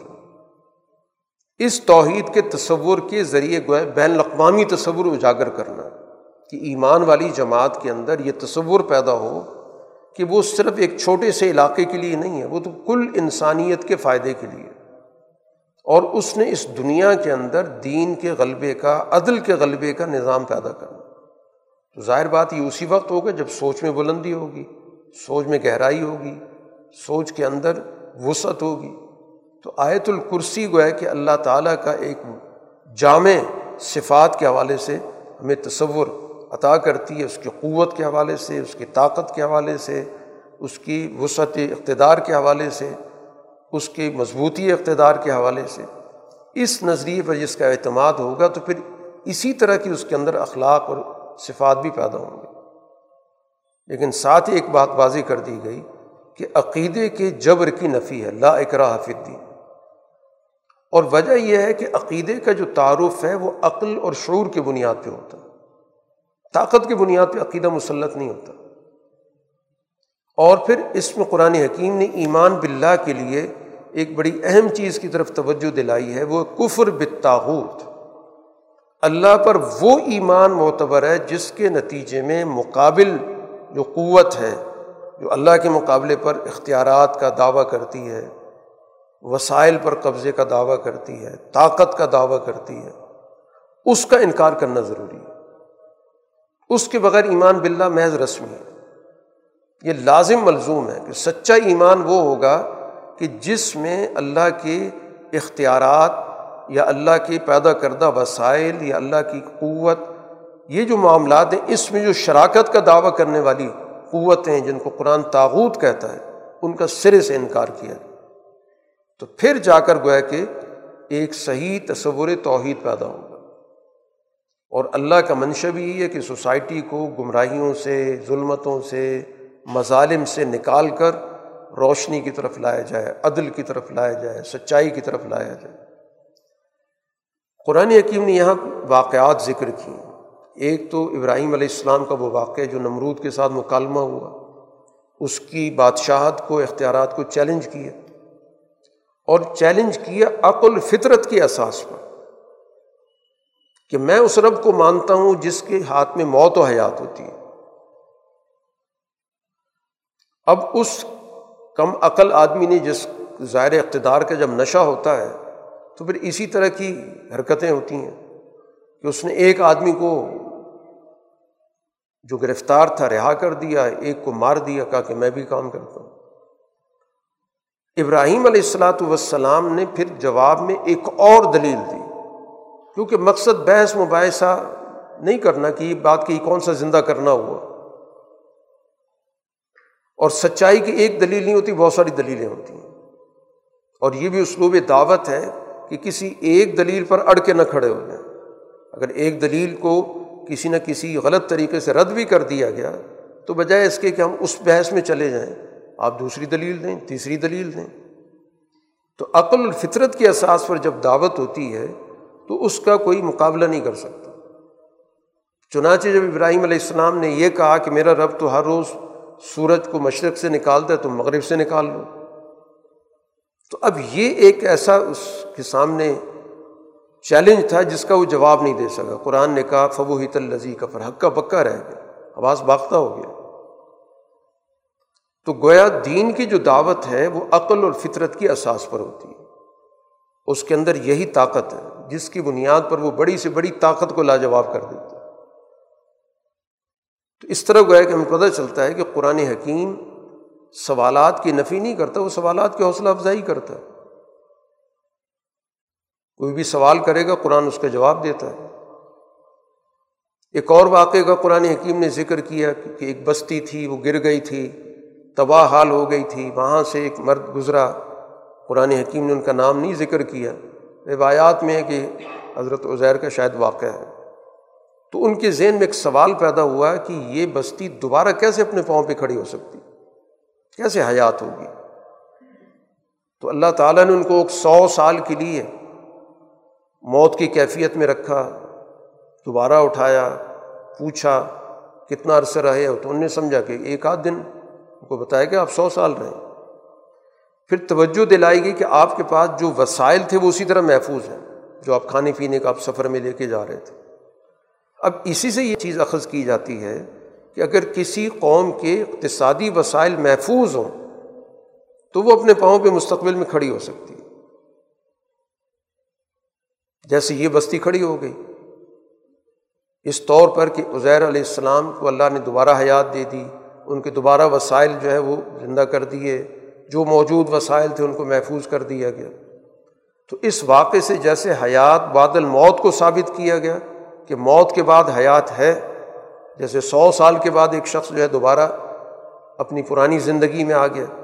تو چاہے وہ ہزاروں سال بھی اگر ایک انسان موت کی صورت میں رہے تو دوبارہ حیات، جب سو سال والے کی ہو سکتی ہے تو ہزار سال لاکھ سال والی کی بھی ہو سکتی ہے۔ تو ایک تو یہ بات سمجھا دی گئی۔ اور دوسرا اس کے ساتھ ساتھ یہ بات بھی سمجھا دی گئی۔ کہ قوموں کے اگر اقتصادی وسائل محفوظ رہیں گے، تو پھر کسی نہ کسی وقت ایک سچی فکر کی بنیاد پر وہ قوم ان وسائل کے استفادے کا نظام بنا سکتی ہے۔ اپنے پاؤں پہ کھڑی ہو سکتی ہے۔ تیسرے واقعے کے ذریعے، جس میں ابراہیم علیہ السلاۃ والسلام نے بھی اللہ سے سوال کیا تھا کہ مردے کیسے زندہ ہوں گے؟ اللہ نے کہا، چار پرندے لے لیں، ان کو مانوس کریں اور پھر اس کے بعد ان کے ٹکڑے کر کے مختلف جگہوں پہ رکھ دیں، آواز دیں، تو اللہ تعالیٰ ان سب کو آپ کے پاس لے آئے گا اڑ کے پہنچ جائیں گے۔ تو اس طرح آپ کے سامنے آ جائے گا کہ حیات کیسے ہوتی ہے۔ اسی کے ساتھ ساتھ ایک بات یہ بھی سمجھائے گی کہ جی درمیان میں قرآن کا ان کو مانوس کرو۔ اگر محض حیات بادل موت ہی سمجھانی تھی، تو کہہ دیا جاتا کہ پرندے لو ذبح کر کے، ان کے ٹکڑے کر کے بلا لو۔ مانوس کرنے سے بات سمجھ میں ہی آتی ہے کہ معاشرے کے اندر معانست کا ہونا، ربط کا ہونا، تعلق کا ہونا کسی بھی معاشرے کی اساس ہوتی ہے۔ معاشرہ کہتے کس کو کہ جس میں لوگوں کا آپس میں تعلق ہوتا ہے، مانوسیت ہوتی ہے۔ تو یہ تین واقعات کے ذریعے در حقیقت یہی بات سمجھائی گئی کہ عقل اور فطرت کے اساس پر، اقتصادی وسائل کی حفاظت کے وسائل پر اور معاشرتی تعلقات آپس میں جو باہمی ربط ہے اس کے اساس پر سوسائٹیاں قائم ہوتی ہیں۔ اس کے بعد بڑی تفصیل کے ساتھ قانون انفاق پر بات کی گئی۔ کہ اقتصادی ترقی کے لیے اور معاشرتی اجتماعیت کے لیے وسائل کا سوسائٹی میں پھیلاؤ ضروری ہے، اس کو انفاق کہا جاتا ہے۔ اور انفاق کے ذریعے سوسائٹی اپنے پاؤں پہ کھڑی ہوتی ہے۔ جب لوگوں کو آپ وسائل دیں گے تو وہ اپنی صلاحیتیں اس میں استعمال کریں گے، اس میں مزید اضافہ کریں گے۔ تو جب اجتماعی ترقی ہوتی تو سوسائٹی کا ہر فرد فائدہ اٹھاتا ہے۔ تو جنہوں نے وسائل دیے ہوتے ہیں، وہ بھی اس کا ریٹرن لے رہے ہوتے ہیں۔ کیونکہ سوسائٹی کے اندر لوگوں کی معاشی حالت بہتر ہوگی، قوت خرید بہتر ہوگی، تو ظاہر بات ہے سوسائٹی کے اندر جو جو بھی لوگ کام کر رہے ہیں، ان کے وسائل کی سرکولیشن ہوگی۔ تو انفاق کرنے والوں کو اس چیز پہ غور کرنا چاہیے کہ اگر سوسائٹی کے اندر قوت خرید ہی کم ہو گئی اور آپ وسائل روک کے بیٹھے ہوئے تو آپ کو آپ کو کیسی ترقی حاصل ہوگی؟ آپ کو بھی ترقی نہیں مل سکتی۔ آپ کو بھی ترقی اسی صورت میں ملے گی کہ سوسائٹی کے اندر صلاحیت موجود ہے، قوت خرید موجود ہے، وہ وسائل خرچ کرتی ہے اشیاء خریدتی ہے، تو ان کو اس قابل بناؤ کہ وہ اپنے پاؤں پہ کھڑے ہوں، اپنی ضروریات کے حصول کے لیے وہ وسائل کو استعمال کریں گے۔ اور جب وسائل استعمال ہوں گے تو اشیاء کی آمد و رفت ہوگی، درآمدات ہوں گی، برآمدات ہوں گی۔ تو انفاق تو گویا کہ سوسائٹی کے اندر لوگوں کو معاشی ترقی کا راستہ دکھاتا ہے۔ تصور یہ ہوتا ہے کہ شاید ہم دے دیں گے تو ہمارے پاس کچھ نہیں رہے گا۔ دیں گے تو لوگ اپنے پاؤں پہ کھڑے ہوں گے۔ اس کے ذریعے گویا کہ پوری معیشت کا پہیہ چلتا ہے۔ اسی چیز کو قرآن حکیم نے سمجھایا۔ اور ساتھ ہی یہ بات بتائی کہ وسائل دینے کے بعد منفی رویے کیا ہوتے ہیں؟ کہ بار بار جتانا اور اس کی آڑ میں کوئی اذیت دینا، کوئی تکلیف پہنچانا، ان کو نیچا دکھانا، دینے کے بعد ان کو اپنا ماتحت بنا کے ان سے کام لینے کی کوشش کرنا، یہ منفی رویے بالکل مثبت نقطہ نظر سے وسائل دیے جائیں گے تو پھر سوسائٹی کے اندر اخلاق بھی ترقی کریں گے، معیشت بھی ترقی کریں گے۔ اور اگر آپ دے کے چاہتے ہیں کہ خوش آمدی لوگ پیدا کیے جائیں، تو پھر ظاہر بات ہے خوش آمد کی بنیاد پہ تو معیشت ترقی نہیں کرتی۔ وہ تو پھر توفیلی لوگ پیدا ہوتے ہیں اور توفیلی لوگ ہمیشہ معیشت برباد کرتے ہیں۔ وہ خوش آمد کر کے چاپلوسی کر کے، تعریفیں کر کے، کچھ نہ کچھ اپنا پیسہ جمع کرتے رہیں گے، کھاتے پیتے رہیں گے۔ کوئی مثبت کام نہیں کریں گے، کوئی پیداواری کام نہیں کریں گے۔ تو انفاق کے ذریعے سوسائٹی کے اندر پیداواری، صلاحیت کو پیدا کرنا ہوتا ہے۔ اس کے ذریعے کوئی اپنے تعریف کرنے والے لوگ نہیں پیدا کرنے ہوتے۔ یا اس کے ذریعے لوگوں پر اپنا دباؤ، اپنا جبر رکھنا یا ان سے بےگار لینا مقصد نہیں ہوتا۔ اگر یہ چیزیں ہوں گی تو پھر ظاہر وہ سوسائٹی کبھی بھی ترقی نہیں کر سکتی۔ قرآن حکیم نے یہاں پر یہ جو بات کی، لا تبتلو صدقات کم بالمن والازا تو در حقیقت یہ سسٹم کی ذمہ داری ہے۔ اس لیے سسٹم کی ضرورت ہوتی ہے کہ دینے والے اور لینے والوں کے درمیان ایک نظام ہوگا تو اس کے نتیجے میں کسی کو کسی پر دباؤ ڈالنے کا موقع نہیں ہوگا۔ یہ تو دور زوال کی وجہ سے کہ ہمارے پاس سسٹم نہیں رہا تو اب لوگ براہ راست کسی کو زکوٰۃ دے دیتے ہیں۔ کیونکہ متبادل نظام نہیں ہے۔ ورنہ بنیادی طور پر تو یہ سسٹم کی ذمہ داری ہوتی ہے کہ لوگوں سے صدقات، زکوٰۃ وسائل حاصل کرے اور اپنے میکنزم کے تحت لوگوں پہ خرچ کرے۔ تاکہ یہ نہ پتہ چلے کہ یہ وسائل کس پہ خرچ ہوئے ہیں۔ اور جن پہ خرچ ہوئے، انہیں نہیں پتہ ہو کہ یہ آئے کہاں سے سسٹم ذمہ داری لیتے تو پھر گویا کہ سوسائٹی کے اندر لوگوں کی سوچ میں ترقی ہوتی ہے، سوچیں آزاد ہوتی ہیں۔ ورنہ اگر کسی سے بھی آپ پیسے لے لیں، تو ظاہر ہے آپ تو اس کے ممنون احسان ہوتے ہیں۔ آپ پھر رائے دیتے ہیں اس کی منشا کو پیش نظر رکھتے ہیں۔ تو آپ کی تو ساری آزادی ختم ہو جاتی ہے۔ تو اس وجہ سے ایک نظام سیاست کا عدل کے بنیاد پہ استوار ہونا ضروری ہے، تاکہ سارے لوگوں کی جو عزت نفس ہے، اس کو محفوظ رکھا جائے۔ اور اس کے ساتھ پھر ان کو اپنے پاؤں پہ کھڑا کیا جائے تاکہ کسی فرد کو کسی پر دباؤ ڈالنے کا موقع نہ ملے۔ اور اس کے مقاصد بھی واضح کر دیے کہ انفاق کا بنیادی مقصد رضاء الہی کا حصول تمہارے اندر بھی صحیح جذبات ہونے چاہیے۔ معاشی فوائد اپنی جگہ پر، لیکن اس کے ساتھ ساتھ جو اصل چیز ہے، جو انسان کا تزکیہ نفس سے اس کا تعلق ہے، تو تزکیے کے ذرائع میں سے ایک ذریعہ یہ بھی ہے کہ اپنے وسائل کو سوسائٹی میں منتقل کیا۔ وہ اسی صورت میں ہوگا جب رضاء الہی کا جذبہ تمہارے اندر موجود ہوگا۔ اب یہاں پر قرآن حکیم واقعات کے ذریعے، مثالوں کے ذریعے بات سمجھاتا ہے کہ اصل چیز انفرادی معاشی ترقی نہیں ہوتی۔ انفرادی معاشی ترقی تو کسی وقت بھی انسان کے ہاتھ سے چلی جائے، تو اس کے اگلی نسل کے پاس کوئی متبادل نظام نہیں ہوتا۔ جیسے قرآن یہاں پر ایک مثال دی۔ کہ کیا تم میں سے کوئی شخص پسند کرے گا کہ اس کا ایک باغ ہو کھجوروں کا اور انگوروں کا اور نیچے نہریں بہ رہی ہیں؟ پھل لگا ہوا ہے۔ یہ آدمی بڑھاپے کو پہنچا ہوا ہے۔ اور اس کی جو اولاد ہے بہت کمزور ہے، ابھی ناتواں ہے۔ اب اس کے بعد ایک بگولا آتا ہے آندھی کا اور سارا باغ جلا دیتا ہے۔ اب جب سسٹم نہیں ہوگا تو اب یہ بچے کہاں جائیں گے؟ جو ناتوان تھے، کمزور تھے۔ اور اگر ایک نظام ہوگا تو پھر ان لوگوں کی حقوق کی حفاظت کرے گا۔ اور جس کے پاس وسائل تھے، اس کو کہہ دیا گیا کہ ان وسائل کو آپ سوسائٹی میں خرچ کریں۔ تاکہ کل کوئی برا وقت آئے تو نظام آپ کے بچوں کی بھی حفاظت کرے گا۔ یہ آدمی تو خود سمجھ رہا تھا کہ میں اپنے بچوں کو اپنے پاؤں پہ کھڑا کر دوں گا، کیونکہ میرے پاس باغ ہے، میرے پاس سب کچھ ہے۔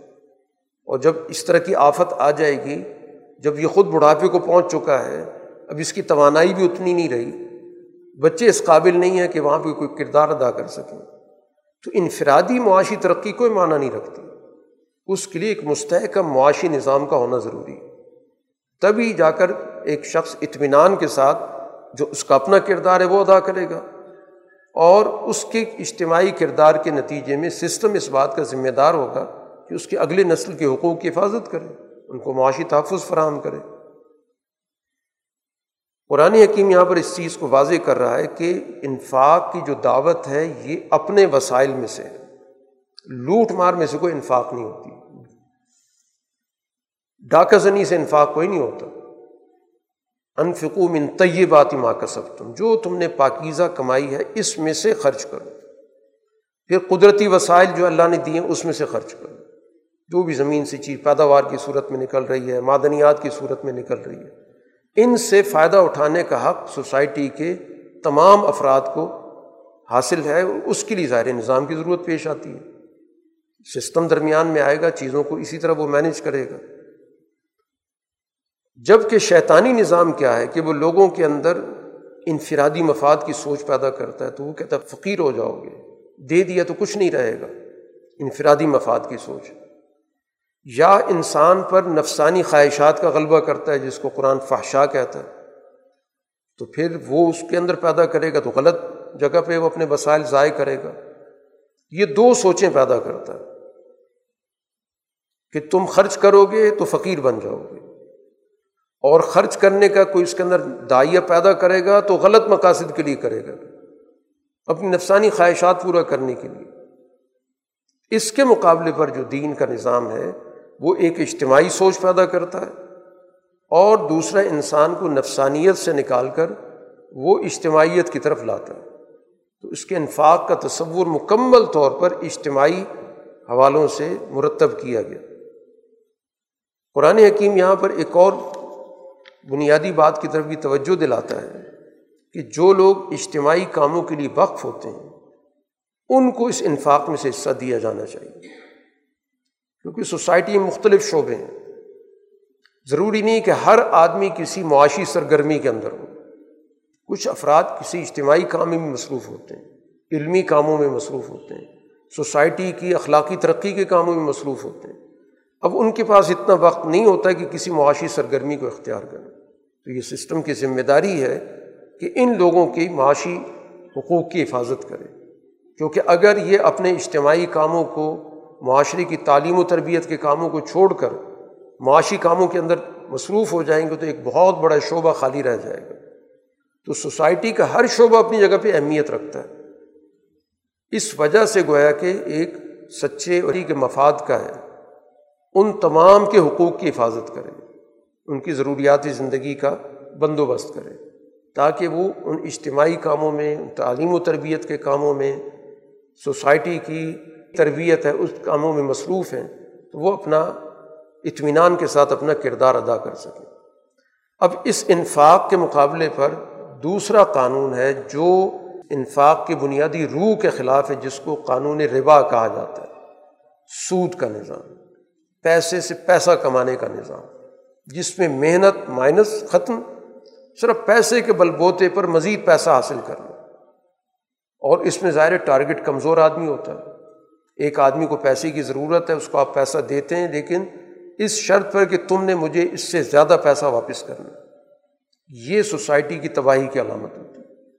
اس لیے قرآن حکیم نے اس کو واضح طور پر، جرم کے طور پر ذکر کیا کہ اتنا بڑا جرم ہے کہ یہ اللہ اور اللہ کے رسول سے اعلان جنگ ہے۔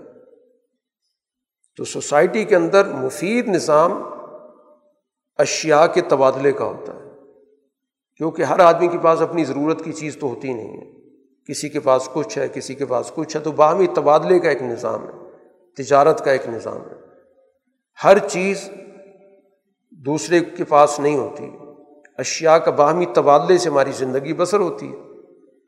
اب اس سارے نظام کی جو اساس ہے، وہ قرآن حکیم نے یہاں پر متعین کی۔ لا تظلمون ولا تظلمون۔ نہ ظلم کرو نہ ظلم برداشت کرو۔ یہ بنیادی اصول ہے کہ جس معاشی عمل کے اندر آپ ظلم کرنے والے ہیں یا آپ پر ظلم ہوتا ہے، وہ معاشی طریقۂ کار، وہ معاشی قانون، وہ معاشی سرگرمی ناجائز ہے۔ یہ اس اساس پر کسی بھی معاشی سرگرمی کا آپ جائزہ لے لیں۔ بظاہر ظاہری طور پہ وہ آپ کو درست بھی نظر آتی ہے، بظاہر خرید و فروخت کا نظام ہے۔ لیکن اس خرید و فروخت کے ذریعے ایک آدمی کو طاقت حاصل ہو رہی، دوسرا آدمی دب رہا ہے۔ تو ناجائز ہو جائے گا۔ میں اس وجہ سے جائز نہیں ہو جائے گا خرید و فروخت ہو رہی ہے۔ بات تو یہ کہ ایک جبر کے تحت ہو رہی ہے۔ ایک شخص کی مجبوری سے فائدہ اٹھا کے آپ اس کو وہ چیز منہ مانگے دام پر بیچ رہے ہیں۔ بہت زیادہ منافع رکھ کے بیچ رہے ہیں۔ بلیک مارکیٹنگ میں بیچ رہے ہیں۔ تو محض خرید و فروخت جائز نہیں بنتی، اس وقت جائز بنتی جب وہ ظلم سے پاک ہو۔ قرآن نے اگرچہ اصول تو یہی دیا کہ احل اللہ البیع و حرم الربا، خرید و فروخت جائز ہے، آپ چیزیں بیچتے ہیں، خریدتے ہیں، جائز کام ہے۔ اور سود حرام ہے کیونکہ اس میں آپ پیسے کو پیسے کے ذریعے اس کا لین دین کر رہے ہیں۔ لیکن آگے ضابطہ بتا دیا کہ وہ خرید و فروخت بھی ناجائز ہو گئی کہ جس کے ذریعے ایک پر ظلم ہو رہا ہے۔ اس پہ دباؤ ڈالا جا رہا ہے۔ آپ منہ مانگے دام لے رہے ہیں، اس کی ضرورت سے ناجائز فائدہ اٹھا رہے ہیں۔ یہ جائز نہیں ہو سکتا۔ پتہ ہے کہ اگر اس کے پاس مجبوری نہ ہوتی، کبھی آپ سے سودا نہ کرتا۔ تو یہ قرآن نے ایک ضابطہ بتا دیا کہ نہ آپ ظلم کریں گے اور نہ آپ پر ظلم ہوگا۔ اس اصول پر معاشی سرگرمی استوار ہوگی۔ اگر ظلم ہو رہا ہے، ظلم قبول کیا جا رہا ہے، تو وہ ناجائز سرگرمی ہوگی۔ بظاہر آپ اس کو کوئی بھی جائز شکل دے دیں۔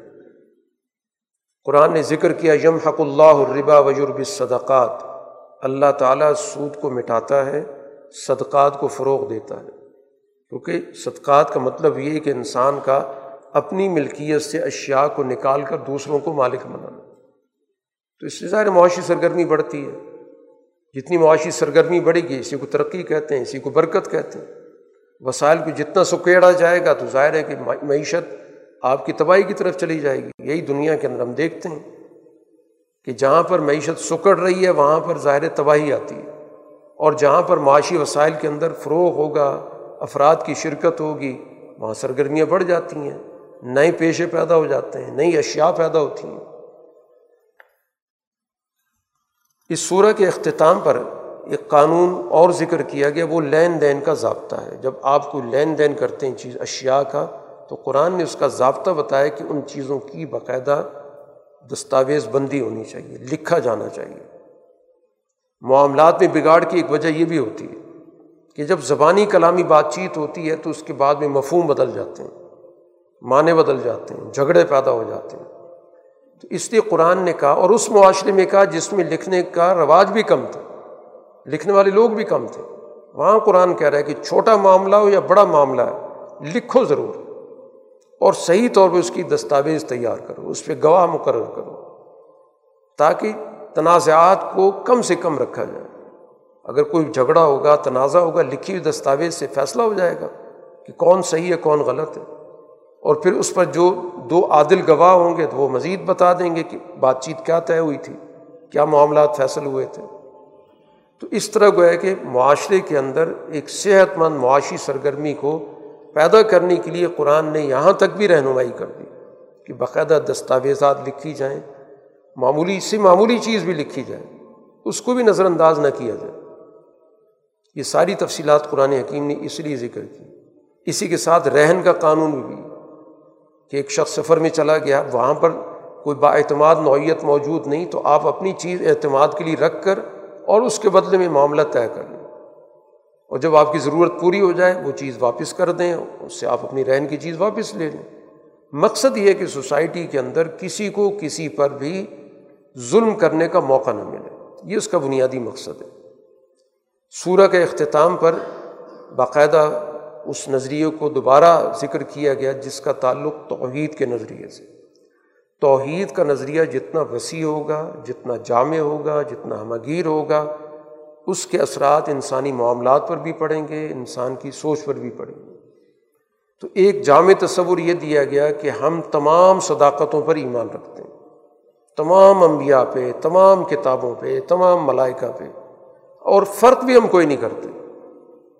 کہ ایک کو مانیں دوسرے کا انکار کر دیں، کسی کا مرتبہ نیچے لے جائیں۔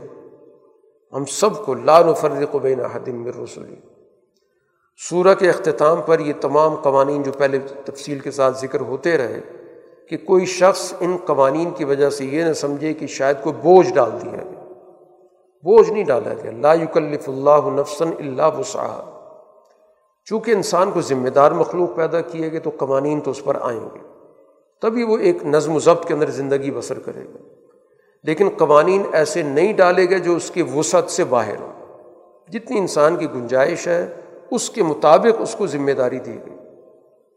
اور بات واضح کر دی گئی کہ انسان جو بھی اچھا کردار کرے گا، اس کے نتائج حاصل کرے گا۔ غلط کام کرے گا تو اس کے برے نتائج بھی دیکھے گا۔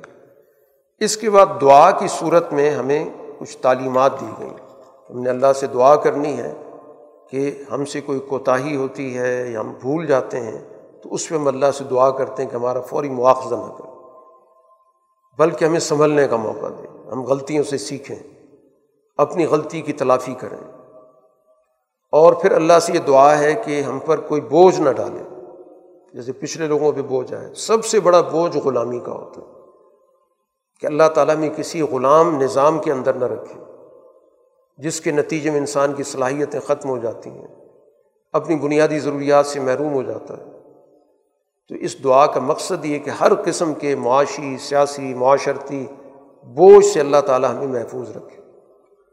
اور ایسی چیزوں کی ہم پہ ذمہ داری نہ ڈالے جس کی ہم طاقت نہیں رکھتے۔ ہم کسی ایسے نظام میں پھنس جائیں کہ ایک شعبے میں ہمیں ایک کی بات ماننی پڑتی، دوسرے شعبے میں دوسرے کی بات ماننی پڑتی۔